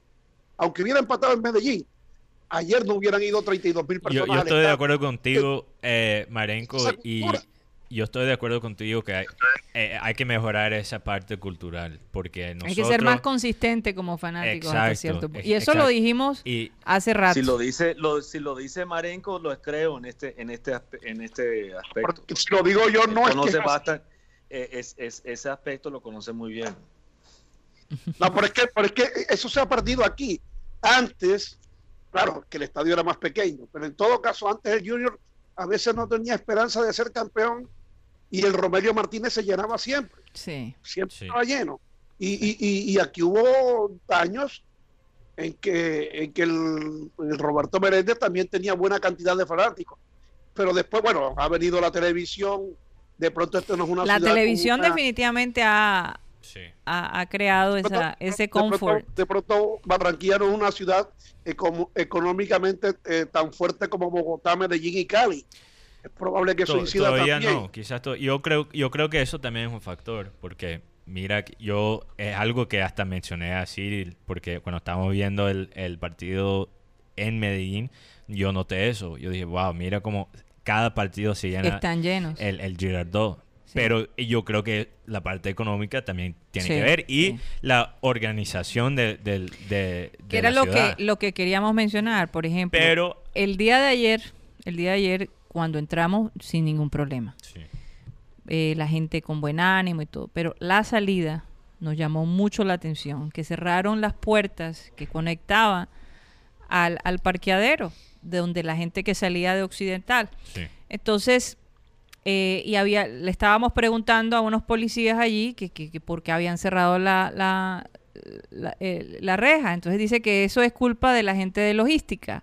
Y empezaron a como a bajarnos la caña a nosotros por querer eh, Esta- no tener que dar una vuelta sí. tremenda para poder entrar al, al, al estadio, que, que me parece una falta de respeto de parte de la policía con la afición, porque ellos tienen que darnos una explicación y se pusieron... Pero, la, pero, la, pero la- pero la policía no maneja eso, Carlos. Pero No, no, no maneja. espérate, ellos no la manejan, pero No, no, no, tampoco pero- tienen derecho. re- Pero, pero la terminar, los terminar. Eh, eh, no ha terminado Yo su punto terminado, Ah, bueno. perdón, perdón. Ah, Entonces, eh, la, idea es que ellos no tenían por qué empezar a burlarse de nosotros por querer cruzar el camino que está creado para la gente que parqueó en ese lado. Mal hecho de ¿Entiendes? los- de Muy los mal hecho. mal. Además, Claro. cuando ya estábamos allí, si en efecto es problema de la gente de logística, ¿dónde está la comunicación de la gente de lo- logística con, con- con los policías? A mí verdaderamente me preocupó que en un caso de un caos, esas puertas cerradas, cuál es- la una sola vía para la gente ir al, al- al parqueadero es una irresponsabilidad. Sí. Sinceramente te lo digo. Es más, cuando vamos, nos toca dar una vuelta tremenda para llegar a la puerta. No nos dejan entrar en la primera puerta porque la cierran. Un tipo con un bate, no sé cuál era la, la intención del tipo con el bate, que el que entraba le iba a dar un batazo. Pero después nos hacen entrar por la segunda. casi le da un batazo a Siri Eh, no, entramos. No, no, no. Esto, esto fueron las palabras exactas. Eh, él básicamente dice que, que, que él podía hacer el swing como rentería. Era- eh, mira, y los cuatro tenían como unos tubos y lo estaban manejando como Sí. bate. Entonces, Eh, ese, es ese una portón, falta de respeto con la afición. Entonces, absolutamente. entonces, ese portón más al norte. sí, más al norte. El- Entonces, el portón más al norte, más cerca de eh, donde dice Karina de la salida. Vamos y lo a la- tenían abierto, en vez de dejarnos pasar, sí, nos amenazan. nos es amenazan. Entonces, vamos a la segunda Bueno, puerta. Bueno, entramos eso- ahí, eso pero un momentico, es que señores, yo, yo perdón, yo los dejo a ustedes hablar, déjenme terminar mi, Ah, perdón, perdón, perdón. mi, mi descripción, ¿no? Como experiencia de, de una persona que no va con mucha frecuencia y que de verdad quisiera poder ir con más frecuencia, pero yo recuerdo que mi padre incluso a veces no quería ir al estadio precisamente para no tener que enfrentar este tipo de cosas, ¿no? A pesar de, de- del querer estar allí. Entonces, ¿qué pasa? Que nos toca entrar por la segunda puerta y el caos para que los carros salgan el caos absoluto. Un policía parado allí mirando lejos. ¿Dónde está el resto de los policías que se burlaron de la afición, que querían entrar por la puerta que fue creada para eso? Y eso ahí es donde yo veo la falta de respeto, ¿verdad? Y la falta de, de organización en ese aspecto. Porque si, si bien la, eh, eh, eh, se quiere que, le- que- que los fanáticos vayan al estadio, hay que proporcionar ese, ese confort que Y- sí, y- eh, eh, eh, Marenco lo ha mencionado. Porque no puede ser, no puede ser que dures 40 minutos para salir del estadio. No, no, y, y, y eso tampoco quita ser. la validez del punto de Marenco, que sí hay algo cultural con la consistencia, pero para mejorar un, un obstáculo, para mejorar esa cultura, también es la parte logística. Sí, Son las dos sea, cosas, no es uno u otro. eh, yo, yo quisiera saber cuál es el plan de cada partido. O es que no se prepararon para este partido, no se esperaba esta afición, pero cuando ya las taquillas empezaron a crecer, óyeme, sí, hay un plan ya- B. eh, eh, ellos sí, lo esperaban porque ya estaba saliendo la estadística de la boleta. Falta de preparación. Eso, es, esa No, parte. y estaba habían policías, Marenco, había cualquier cantidad de policías ahí que pudieron haber. No hicieron nada. no hicieron- estaba Pero con- más preocupados de burlarse de la afición y, y de un bate Eso al aleja- lado que. que eso no. aleja gente. Eso no es así. Eso aleja gente, ver- es verdad. Eso no es así. Es Entonces, verdad. qué Sí, porque lástima. realmente lo qué la lástima, qué policía nada más hizo su trabajo como hablamos con los, afi- con los, con los aficionados a Nacional. Hicieron lo que tenían que hacer cuando, cuando esa afición, porque estaban dos filas de policía a cada lado de, de, de los aficiones, de los fanáticos, digo, de Nacional. Entonces, eh, bien, ahí. Pero, por ejemplo, la policía no estaba, por ejemplo, y, ni nadie en el equipo en cuanto a logística monitoreando, eh, ma- manteniendo, por ejemplo, las escaleras libres, de a paso libre en las escaleras, de, nuevo por cualquier emergencia y etcétera. Ah, incluso yo estaba hablando con un amigo, Carlos Romero, quiero mandar un saludo a Carlos Romero hoy, que estaba describiendo su primer experiencia con él fue American Airlines, ah, eh, el estadio American Airlines en Miami para ver un partido de baloncesto. Entonces él dijo, bueno, llegamos bastante temprano porque estamos tan acostumbrados aquí que tenemos que llegar temprano precisamente por, por la entrada y salida del estadio. Llegamos, eh, creo que me dijo que el partido era tarde, como a las 10, y llegó y vacío el estadio. Entonces ellos le dijeron, ok, bueno, estos son nuestros asientos, pero mira, ahí está vacío más adelante y, y, y- y no hay nadie y parece que no se va a llenar el estadio. Entonces empezaron a bajar a una sección más cerca y se instalaron ahí. Pero los que han asistido a, eventos en Estados Unidos y en Europa, en, en cada sección hay una persona del equipo que maneja la logística y muy rápidamente la persona se acercó y dijo, eh, mira señores, por favor, eh, necesito ver sus boletas. Y, y al ver la, que la boleta no era en esa sección, dijo, no, no, eh, qué pena, pero sus sillas están allá, allá, allá arribita. y ustedes se tienen que desocupar estas sillas. Y dijo, no, pero aquí está vacío. No, no, no importa, sus sillas están allá, perdón, señores, tienen que moverse, etcétera. ¿Verdad? Pero como él dijo, sea, nosotros estamos acos- acostumbrados a ese desorden, que uno coge la, la silla que uno le da la gana, que uno llega, y etcétera. Sí.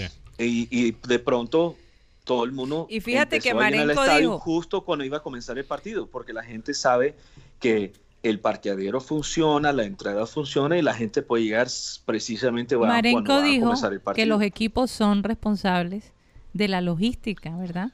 Sí. Los gigantes, Claro, mira, mira, los gigantes voy a manejaron contar eso. Entonces, entonces, ¿por qué, Le- por qué le- no se ponen a la obra de verdad? De, Sí. de- de- de- de- es lo mínimo, yo creo, que se le puede En dar vez a de la tener afición. gente que trabaja para el equipo que amenaza a la gente. Óyeme, es una falta de respeto. Muchachos, le, le- le- voy a contar una anécdota que me ocurrió en 1997. No es Remember Time, pero, pero bueno. está bien, está bien.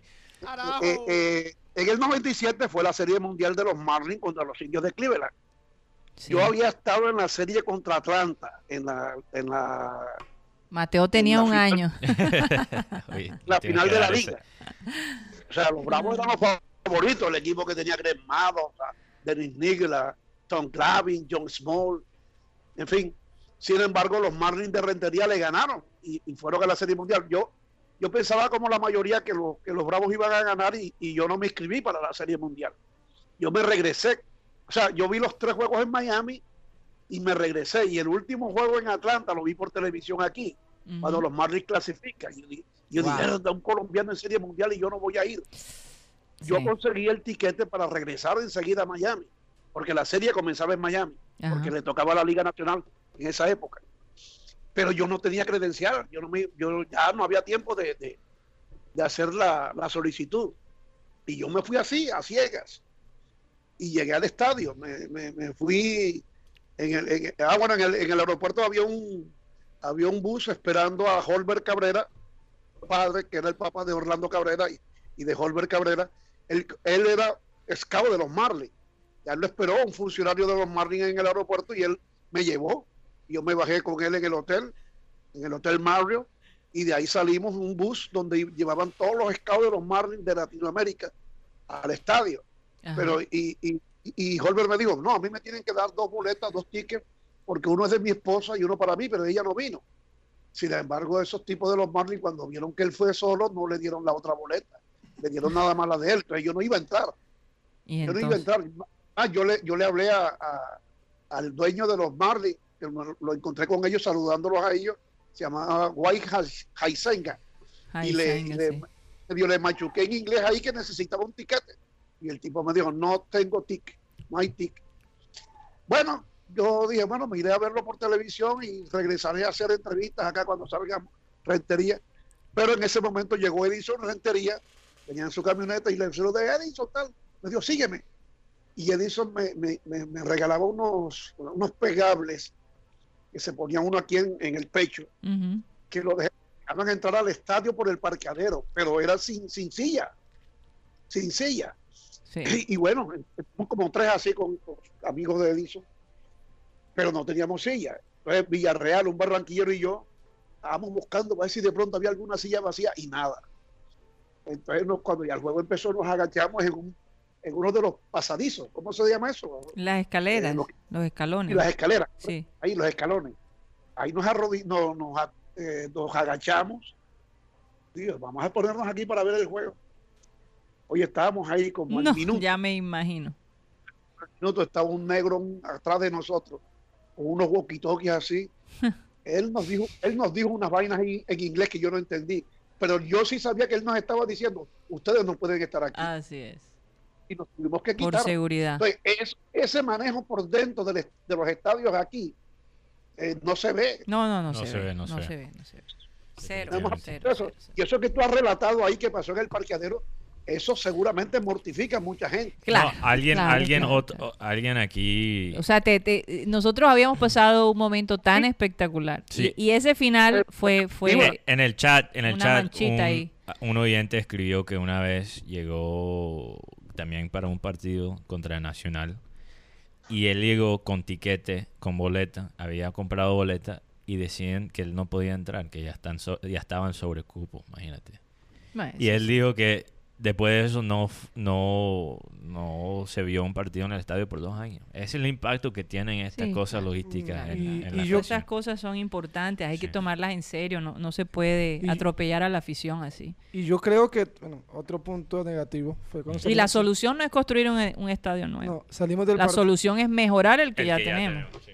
Sí, claro, salimos del partido, bueno, ya salimos todos tranquilos. Cuando de pronto un mototaxista nos dice al policía que está en la puerta, dice, Mm. manden patrullas porque en la esquina están atracando. Y, cua- y yo, bueno, yo, yo caminé, cuando yo escuché atraco, yo dije, "Miércoles, el celular lo tengo aquí en la mano. Entonces caminé, pero- era, eh, Marenco, pero era la turba de gente, era una cantidad de gente que después la policía tuvo que ir allá, pero mientras, o sea, atracaron, quitaron cosas, pero entonces como que, Ah, o sea, per- o sea, si Junior pierde, arman, el desorden, y si Junior gana también, entonces la afición también debe... Sí, sí. No, eso esa eh, parte. Eso, eso va Por a pasar, digo, no- pero por eso con una organización por, por eso se evitan todo ese tipo no de... hay que, no hay que hacerlo o es la parte cultural o es la parte logística. Eh, eh, la verdad más complicada de eso es los dos lados hay que mejorar. Entonces, los dos van mano y mano. Sí. Y logística y policía, policía los dos, porque sí. la parte logística que hemos dicho dentro del estadio es una cosa y que tiene que ser coordinado por el equipo y los dirigentes, pero por ejemplo en las afueras, el hecho que dejan que la gente um, se acumule en las calles, enfrente de los estaderos, tapan el circulación um, y, y, y, y, que no ayudan realmente a dirigir el tráfico, uh, para agilizar el movimiento, la salida y todo eso, como dice como dice Karina, imagínate en, un, en, una situación de emergencia, o sea, no, no puede ser. Eh, eh, el partido del domingo tiene un mejor horario. Sí, a las 5. En la tarde. Sí, a las 5. Cuatro, y media, ¿no? 5. 5. 5 de la tarde. Además, por ser domingo. No, pero ha habido domingos que te, que te han puesto el partido a las 8. es verdad. No, no, lo que, lo que ah. quiero decir es que, no, no, estoy de acuerdo contigo, Marenco, que es mejor horario en general, pero el hecho que es domingo, eh, uno también enfrenta menos eh, tráfico, digamos, de, de, Del de día la al día. laboral. Sí. Sí, además, también recordemos que Nacional Junior es un partido do, do, triple A, de verdad, es un partido... Y la verdad es que no, no nos dimos cuenta si había tanto aficionado nacional, pero es siempre se siempre hay ese tema con las barras, es que a veces se, escon, se meten, Se esconde en, uno. se meten en algunos lugares y cuando van pasando los del, del otro equipo, entonces hay, hay esas luchas. Enfrentación. entonces- Ahora- ahora, yo le digo una nada. cosa. no, no hubo, no, no no hubo hubo. porque la policía Lo- también- los también policías felicitamos dicen, no, no, eso no es decisión de nosotros, pero ellos trabajan con la gente de logística. Y es que ahí es donde tú ves eh, eh, eh, que los policías están, eh, tú sabes que uno los ve en la calle, ve que la gente comete las infracciones más atroces, pero están más pendientes de pararlo para sacar una platica, para completar la quincena, que de verdad decirle a la persona lo que usted acaba de hacer es una infracción. Sí. Entonces, perdón, pero es que los policías no, no, no inspiran el respeto que deberían, que deberían inspirar. Sí. Eh, tú ves un policía en Estados Unidos y a ti, a ti te da algo. Ellos, ellos son los otros extremos. A ti te da Eh, algo, tú eh, sientes la autoridad de la policía, pero aquí, eso de sí. ponerse a burlarse de la gente. Hombre, por favor, ¿eso qué es? No fue en este partido, pero hace como 3, 4 años. Nacional tenía una hegemonía en Colombia, entonces eran y los y los policías eran de Medellín y entonces se burlaban de los hinchas de Junior, entonces decían, entonces ¿qué, qué provocaban? Que el- los manes se, molest- se, molestaran, acaba de perder Junior y los y decía. "Ay, No. En, Bueno, la- en la información del colombiano de Medellín hablan de una paternidad del Junior en los últimos dos años sobre el Nacional. Creo que tiene ocho partidos que no le puede ganar. en el 2019 Marenco también, sí, dos par- ocho partidos. Por eso. Eh, Por eso. Eh, eh, eh, eh, le voy a preguntar a, a- a Mateo, haciendo Mm. un paréntesis allí. Mateo, que es un running, running back. Un running back en el fútbol americano. ¿sí? Típicamente el running back es un jugador versátil en la parte ofensiva del fútbol americano. Eh, básicamente un running back le dan la bola y él corre.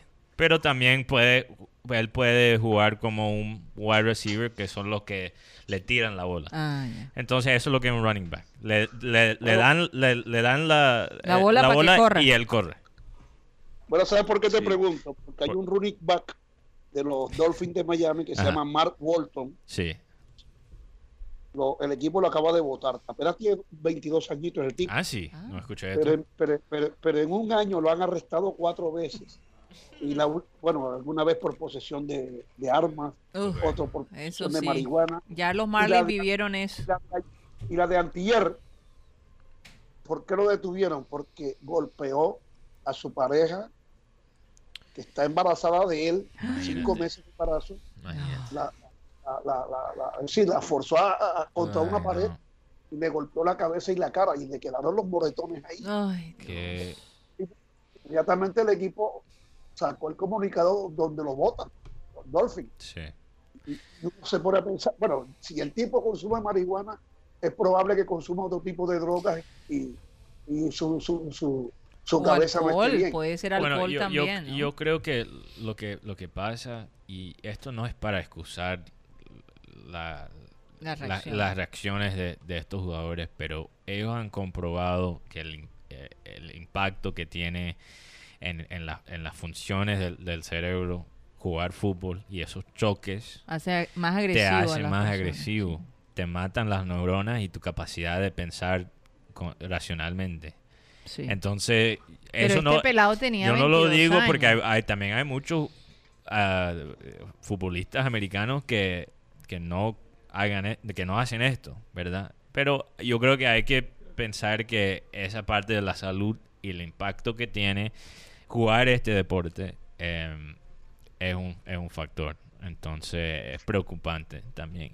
Y ah, Y se ve mucho en, en- eh, mucho de estos de estos casos de Sí. abuso eh, ¿cómo se dice? De, de pareja se ve se ve se ven eh, con el eh, fútbol se americano. ven en deportes eh, de todos tipos obviamente pero no sé si esto es verdad estadísticamente pero lo que he notado eh, es que no sé yo veo estos ca- casos llegar al público más con los futbolistas americanos Sí. que, que cualquier Hay otro deporte. entonces no sé si eso es verdad no quiero tirarlo como un dato Mm. pero de lo que he notado eh, eh, hay una tendencia ahí Eh, le iba a preguntar, Marenco, por allá, eh, por donde tú estás, ¿hay gente, hay gente que ha marchado? Esa sec- yo no creo que, que No, por, por los por lados... no. Eh, hay una, hay un, es un sector específico, no es un recorrido No, es específico. que es- es que ellos se, con- que se congregaron en tres puntos Sí. en Barranquilla.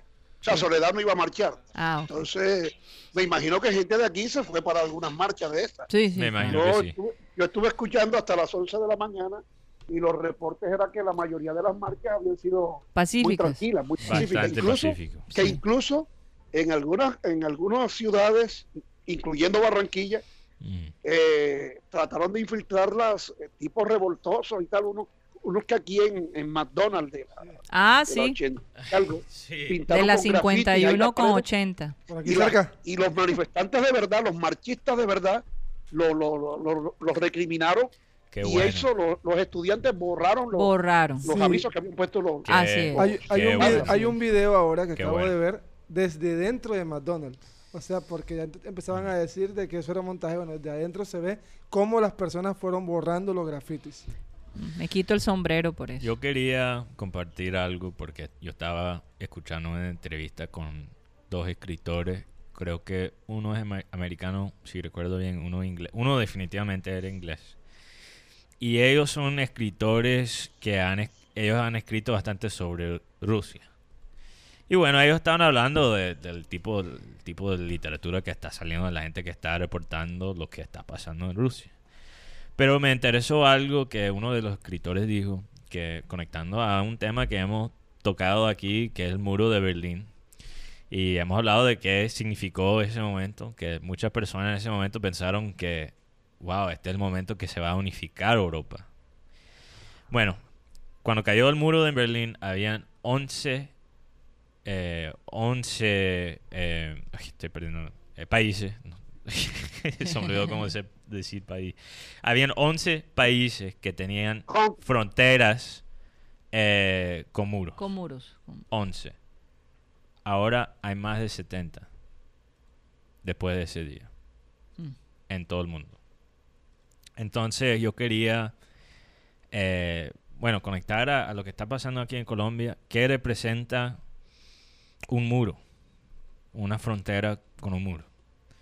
Yo creo que representa eh, una solución simple, una sobresimplificación de, de situaciones que son complejas.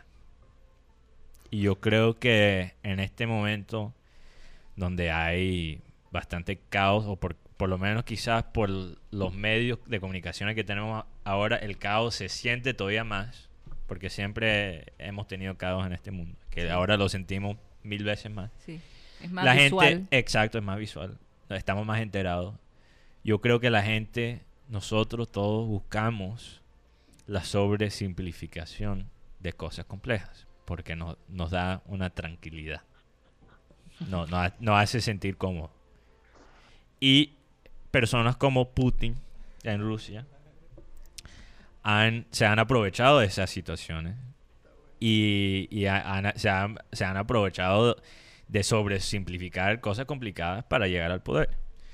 Entonces yo lo que yo quiero destacar hoy es que esto no es nada, no tiene que ver con izquierda ni derecho ni ni, ni, ni una manera de pensar política. Yo lo digo a los que marcharon y los que no marcharon, a cualquier persona que nos esté escuchando. Eh, yo, yo pienso que para el futuro hay que dudar de la gente que quiere sobre, sobresimplificar las cosas que son complejas. Y, y es bueno lo que ha pasado hoy para nuestra democracia. Eh, es muy bueno y, y- me da me da alegría de ver que los propios de, de la marcha estaban controlando, controlando los que querían ya aprovecharse de la situación.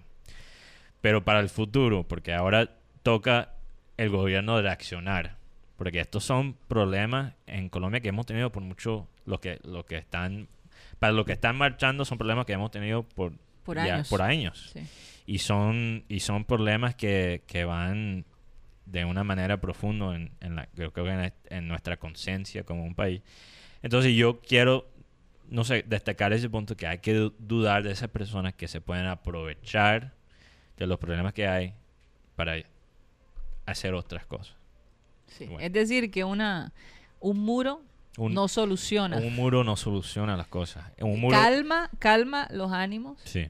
pero no, no, es, no es una solución a largo plazo. Vamos, sí, vamos a encontrar la solución a, a estos problemas para que la gente está marchando que, que de verdad van a, a solucionar, no solo hacernos sentir mejor. ¿no? Y, y que, y que los líderes, cuando vayan a hacer sus, sus presupuestos Mm. y, y vayan a invertir en, en en- en- en sus ciudades, ¿verdad? Piensen bien antes de, de usar esos fondos a beneficio de ellos propios. Mm. Porque ya la gente empezó a hablar. Ya robar No, y- eh, en el gobierno no va a ser y- tan y- fácil como lo hacían antes. Ya la gente se cansó. y, y, que la marcha haya sido pacífica, aunque seguramente en algunos lados debe haber algunos brotes Claro, que claro. se, haya- se han controlado, pero, pero que en el 95%, quizás de pronto un porcentaje mayor, la gente marchó con la disposición de ir pacíficamente a protestar y reclamar eh, logros, es un mensaje contundente al gobierno. Sí. Claro el que gobierno sí. tiene que atender. Tiene que ver qué es lo que tiene va a hacer. atender. Sí. Tiene que ver porque esta pudo haber sido pacífica, pero vamos a ver cuál va a ser la reacción del gobierno. Ojalá, Sí, ojalá que no haya nada posterior que tengamos que lamentar. ¿no? Sí, sí. de acuerdo. Porque fíjate, fíjate que, que lo- los chilenos, el gobierno chileno se dio cuenta, pues la gente no La quiere lo que estamos haciendo, hay que cambiar. Hay ¿Y que dónde me dejas a don Evo Morales que salió huyendo el hombre con una cara de asustado porque lo iban a matar. tremenda? Oye, y los periodistas cuando él llegó a México le dieron durísimo. Yo vi una que- entrevista y, fue- y la agresividad de unos periodistas argentinos. eh, Oye, Es que, mira, la gente puede decir, ah, es que lo que pasó con Evo, eso fue inspirado por los, los Estados Unidos, porque lo hemos visto antes que los Estados Unidos han, ellos han, eh, ellos han ayudado las protestas contra líderes de la izquierda eh, aquí en, en este continente. Eso no se puede, eso no se puede la negar. izquierda extrema. Sí, pero lo que pasa es que Evo Morales, por tratar de volverse dictador, ¿verdad? Supuestamente porque eh, él, él usó la excusa que la gente votaron por él. Pero eso no te da el eso no te da la razón de tratar de con- tomar control ¿cuántos completo. años? Eran como Mira, 14 años, no, me- no Por eso digo, no es algo entre izquierda y derecha. Lo que hay que sostener siempre, para mí, por esto es lo que yo pienso, es que hay, hay que siempre sostener la democracia. Porque si no se sostiene, esas mismas herramientas después pueden, se pueden usar contra, eh, contra tu filosofía y tu política. Entonces hay que ser consistente y bueno, eh, no, no es fácil. Yo creo que la No gente de. Bolivia dijo, no, aquí aquí no nos van a Porque hacer lo que Evo- nos hicieron en Sí, Venezuela. oye, es que Evo Morales, bueno. es que Evo Mo- Morales hizo cosas muy Hizo cosas muy buenas. muy buenas para, para Bolivia, pero y eso la no verdad le da es que tú, tú ves pocos bolivianos eso en no- el exterior. Sí, eso eso no le da tampoco la excusa para tratar de asumir. Él se puso en esa posición. Nota. Entonces, bueno, Oigan, Bueno. yo les tenía... ¿Cuántos años du- duró Evo? Do- 12. 22 de enero del 2006 al 10 de noviembre del 2019. ya. 13 años. Yo- mira, Pero aquí, 2006 aquí, aquí, aquí 2013. Uribe quería otros cuatro años. claro, claro. Mal- menos mal que la Corte Suprema le echó eso para abajo. No, y por eso hay, hay sistemas como el, el Corte Suprema y, y hay siempre hay que tener Precisamente para eso. sí, El sí, balance del poder. el balance del Sí. poder. Aquí, aquí, aquí no había reelección. Y, y hay que decirlo bien claro. Uribe utilizó su, su, su poder junto con sus ministros para, para, para comprar a los senadores y que le aprobaran la, la reelección. Tan es así que, que dos de esos senadores eh, fueron condenados, Gidi, Gidis Medina y, el señor Teo, Teolindo. creo la, que la realidad, Marenco, es que en cuatro años es muy difícil hacer un cambio. Se necesitan No, muchas veces no, dos no, términos, no, pero más una- que eso, no. uno, eh, sí, más verdad, que eso, una- no. Una reelección, como vemos en Estados Unidos, es una cosa, pero tener básicamente que uno puede tener, ser reelegido dos veces y tener básicamente estar en el poder 12, 12 años, hemos hablado, es que hasta las personas con las mejores intenciones se corrompen con el Sí. poder. Por eso digo, vemos- es posible que hasta dos términos, pero más de ahí, no, eso ya no. No, Pero es que eh, la constitución de Colombia no lo permitía. No lo permitía, permitía. yo sé. yo lo sé. quería cambiar. él lo- No, y, y- y- y de, y, de, y de ahora en adelante tampoco lo permite. La, después que Santos fue presidente, eso lo derogaron. O sea, Sí, exacto. El presidente es por cuatro años y después Y viene ya. otro. No, es que aquí, aquí, Sí, sí, sí. aquí en, en América del Sur, no sé por qué tenemos esa tendencia al caudillo. Es algo cultural. Y De tenemos pronto que... por nuestros padres precursores. Mm, Puede ser, puede ser. eh, pero tenemos esa tendencia. Y bueno, hay que, si tú analizas al- a, la trayectoria de Bolívar, él fue el primer caudillo. Así es. Entonces quizás él, él puso el, el ejemplo. La pauta, La pauta. la pauta. Sí. A todo lo que vienen después de él. Oye, pero, sí, oye, Google está resaltando hoy, eh, hablando un poquito de democracia, eh, a Matilde Hidalgo Navarro, que fue médica, poeta, activista ecuatoriana, Mm. que luchó mucho para el sufragio, eh, no solamente en su, en su, en su país, pero en, en Sudamérica. Y ah, hoy se está celebrando, yo creo que por el hecho que ella logró el, doctor, el doctorado en medicina, un 21 de noviembre de 1921. Imagínate. Uy, una época dificilísima para la mujer.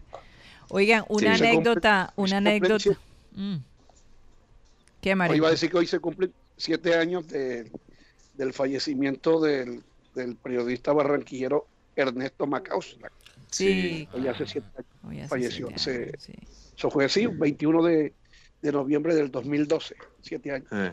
Sí, triste. Barranquilla no, no, no, no se ha olvidado de él. No, no, no. O sea, el otro día en camino a Santa Marta, antes que eh, tomáramos el, el puente Pomarejo para cruzar el río Magdalena y, y- y pasando por el centro, vi un mural, vi un mural de, dedicado a, a Ernesto Macausla. Ay, y sí. obviamente he hablado mucho de él esta semana por, por precisamente por ese aniversario que mencionas, menciona eh, Marenco. Entonces es, es chévere ver que, que Barranquilla no se ha olvidado de él y el- el labo- la labor que él hizo. Sí. Oigan, eh, por estos días arrestaron a... eh, estas cosas no solo pasan en, en Colombia.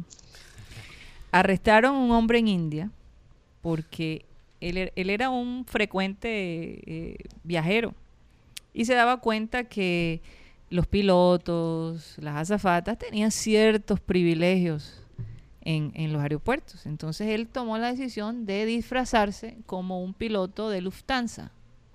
El hombre se disfraza, llega pensando que le iban a dar todos los privilegios y lo único que recibió fue que se lo llevaran a la cárcel. Lo esposaron. Porque él pensó que disfrazándose de piloto podía burlar la seguridad de los aeropuertos. ¿Cómo les parece eso?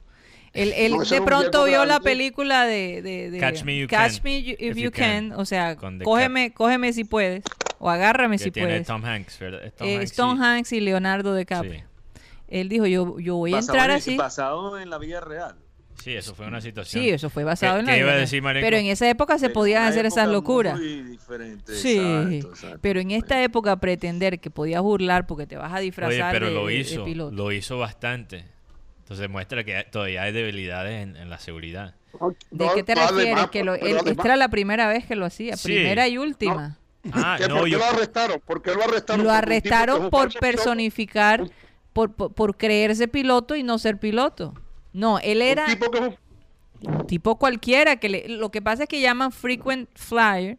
Es de esas personas que viajan mucho, que reciben ciertos privilegios, pero para poder entrar rápido, él pensó que disfrazándose de piloto iba a poder burlar las autoridades del aeropuerto. Sí, pero él no sabe, él no sabe que en estos tiempos donde las medidas Ahí de voy. seguridad en los aeropuertos son grandísimas, eh, eh, que él que él eh, se disfrace de piloto puede significar que él es un sospechoso, un alto sospechoso de un acto de sabotaje. Oye, Entonces pero- la, la sorpresa que se llevó fue él- que lo él- metieron preso. Entonces solo, solo le, le Solo lo intentó hacer una vez. Y de una lo... De lo- una lo, lo, cogieron. Entonces, hombre, estas alturas de la vida ver Hay, una hay- hay persona también que... el cuento de la señora, ya una señora bastante mayor de edad, que en Estados Unidos que siempre lograba montarse en el avión como pasajera sin pasabordo, sin comprar tiquete. Y, y eso ya era una situación más, ella tenía cierta, digamos, eh, eh, eh, padecía de, de realmente una enfermedad ya mental, pero donde ella estaba básicamente obsesionada en ir al aeropuerto y tratar de montarse en el avión para, ningún, para cualquier parte, ¿ah? para cualquier parte, y después le empezaron, y, y incluso ya ¿Y eso dónde pasó? después de haber sido arrestada y etcétera múltiples veces donde ella está en una lista donde la están buscando ella siguió logrando montarse en aviones de nuevo también sin, sin comprar pasaporte No. Eso sí, hay que, hay que contarlo con Oye. más detalle porque eh, eh, eh, por estos días, oye, me uno con tiquete y a veces te la ponen difícil. Imagínate. Eh, eh, eh, es un arte, de- no, en serio. Sí, Oye, sí. aquí- usted- ustedes, ustedes supieron que esta mañana le, le- eh, Twitter le bloqueó la cuenta A Uribe, sí.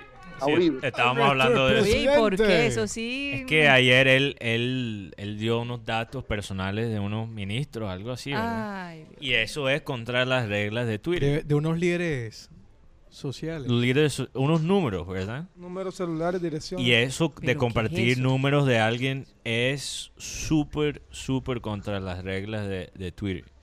no además que hoy día significa que hemos visto que hay gente que ha perdido la vida verdad eso significa es es un- impacto directo sobre el bienestar de esas personas No, o sí, sea, bastante imprudente.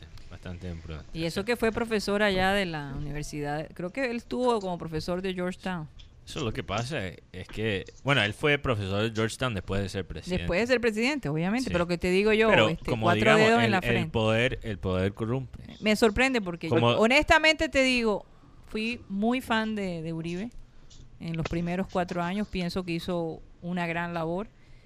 Pero, pero, pero por esta época no sé, no, no. Es que, estoy como- un poco digo, confundida co- con sus actitudes. eh, no sé. hemos, hemos, hemos hablado de que el poder corrompe y han comprobado escaneando, escaneando los, Los cerebros, cerebros, sí. de, personas en poder que te quitan eh, la empa- empatía. Tú, tú piensas que pensar... Que eres el rey del mundo. Sí, eh, eh, entonces no sé, eso hasta las personas con las mejores intenciones pueden, como, como dijo Siri, ustedes, vieron una entrevista que después que él dejó el cargo de presidente que comenzó a viajar y escribió un libro eh, Hombre, que chévere Jorge hubiera Ramos sido que se quedara así un rato.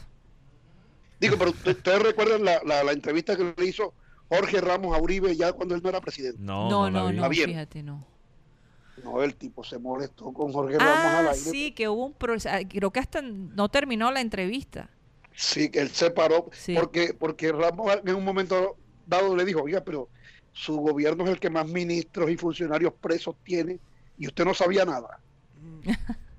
Se. Dice, eh, Ese, ese Jorge siempre es controversial. Sí, sí. Ma- Mateo, este, para explicarte un poco las razones del bloqueo de la cuenta de, bueno, el bloqueo temporal de la cuenta del expresidente Uribe, Ajá. se dice que la primera posibilidad que existe era que eh, el expresidente había publicado unos videos sobre el paro, pero sobre violencia explícita.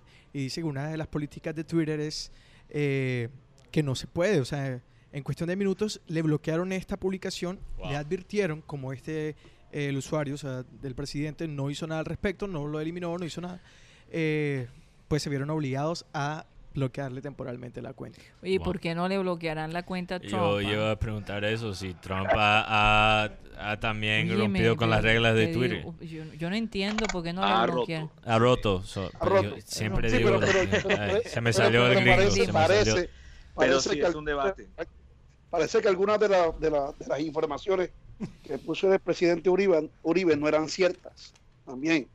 Entonces, escudriñaron y Bueno, si, si, Lo si, le bloquearon por eso, si no creo que es eso, porque si no mitad de Twitter estaría bloqueado. Entonces no creo que... No, no, no.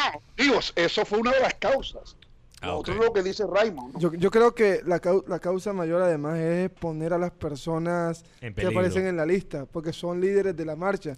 Pero la- mira lo que leo. Lo que, un- lo que sí, Twitter, de las pocas cosas que Twitter sí pone eh, la prioridad son básicamente la, lo- o la- la amenazas o cuando tú expones la, la, la información privada. seguridad de la- otras y- sí, la sí. seguridad.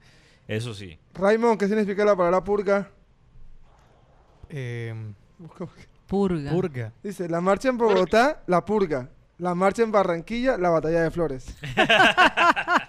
Sí, es O sea- que hasta, hasta, hasta papayera había. Es que aquí, sea, aquí la- hasta la- las la- marchas la- tienen la- sabor. La marcha aquí llevaba tambores. Sí, llevaban tambores. el Frente Sí, sí, Me pregunto si Junior- los venezolanos de, de- de que, que- que tienen una papayera en cada esquina No, es que Eh, apoyaron eh, allí la eh, marcha. Es que se decía, no, que, que las van a infiltrar, que van a incendiar las cosas, que van a... No, porque- No, hombre, no hay necesidad. Te, te explico lo de la palabra purga. La purga es una película.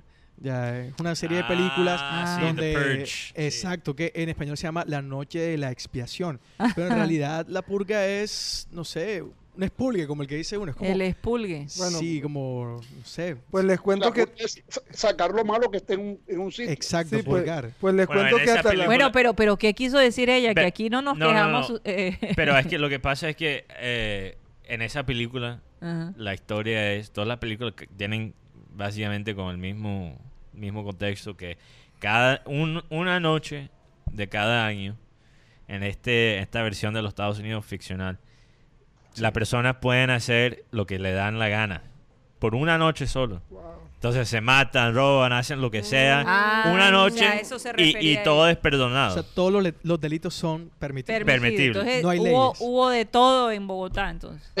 Aquí en Barranquilla hubo baile, la- el Frente de la, ¡Ganó la el barra de Junior, Bueno, es que ayer con el... Con, con, con la el- victoria. Oye, eso sí ayuda. hay que Difícil. Pero, pero mira que, que hay diversas reacciones. Después del, de- del béisbol ayer, que fueron 11 innings, ahí en el estadio de Rentería quedó una energía negativa desde antier que, que- que ha hecho que los caimanes pierdan dos Oye, juegos pero seguidos. tengo que decir Pero- que pero- el pero- bar... Pero-. Ah, ok. Pero, pero espérate, entonces ya llegué aquí a la casa y comencé a ver la, eh, la cuenta de Twitter, todo lo que se estaba comentando del partido del Junior y todo eso. Y entonces alguien de acá eh, puso la foto de Teo con, con el pómulo, bueno, no es el pómulo, un poquito más arriba del pómulo, el pómulo y el ojo, fue la herida que él recibió. Y entonces hablaba de que por qué el árbitro no había, no había sacado amarilla, siquiera, o falta, a- al que le pegó el codazo. Y entonces comienzan los comentarios sobre ese trino, ¿no? Y entonces aparece uno que, que yo vi su cuenta, dice, Nacional es un vicio, no sé qué cosa, o sea, un fanático del Nacional, diciendo, qué bien, desde hoy seré fanático de... ¿Cómo se llama el que le pegó el codazo a Teo Guti? Baldomero Perlaza. Bueno, él dice, desde hoy seré fanático de, de, Per- de Baldomero, no puso el apellido, sino el nombre. Y entonces yo enseguida le escribí y le puse, qué cochino es tu trino. así, así le puse. Y, y me gustó la, y me gustó la respuesta de él. Lo único que me puso fue, ok. O sea, no, no entró en controversia. Entonces Ok. después volví a escribir y le dije, usted no ha entendido que el fútbol es un deporte en donde la emulación del talento se pone de manifiesto en el terreno y uno de los dos ganan y pierde o, o hay Empate. en este caso en el fútbol y hay que procurar los fanáticos de crear un ambiente eh, sano alrededor de eso Sí, y el no, tipo verdad. me volvió el tipo me volvió a contestar ok, Ok. o sea, o El- sea, me gustó que, que no entró a controvertir la, la, la, digamos, el señalamiento que yo le estaba haciendo porque realmente no me gustó que le hubiera puesto que desde hoy era fanático de, de Baldomero No. porque le partió la karate. No, no, no hay que instigar todavía más, más esa actitud de, de, de an- antagon- antagonismo, sí, en el fútbol. No hay que, no hay No, que ir a un vamos extremo. Vamos a disfrutar por lo menos estos días antes del domingo, Sí. eh, que nos sentimos tranquilos, eh, victoriosos. Vamos a disfrutar ¿Qué? esa... Es que eh, ahorita, eh, eh, no, ahorita no, el otro día dijo que yo era un animal, no sé qué cosa. Que, ¿Qué? ¿Cuándo dijo eso?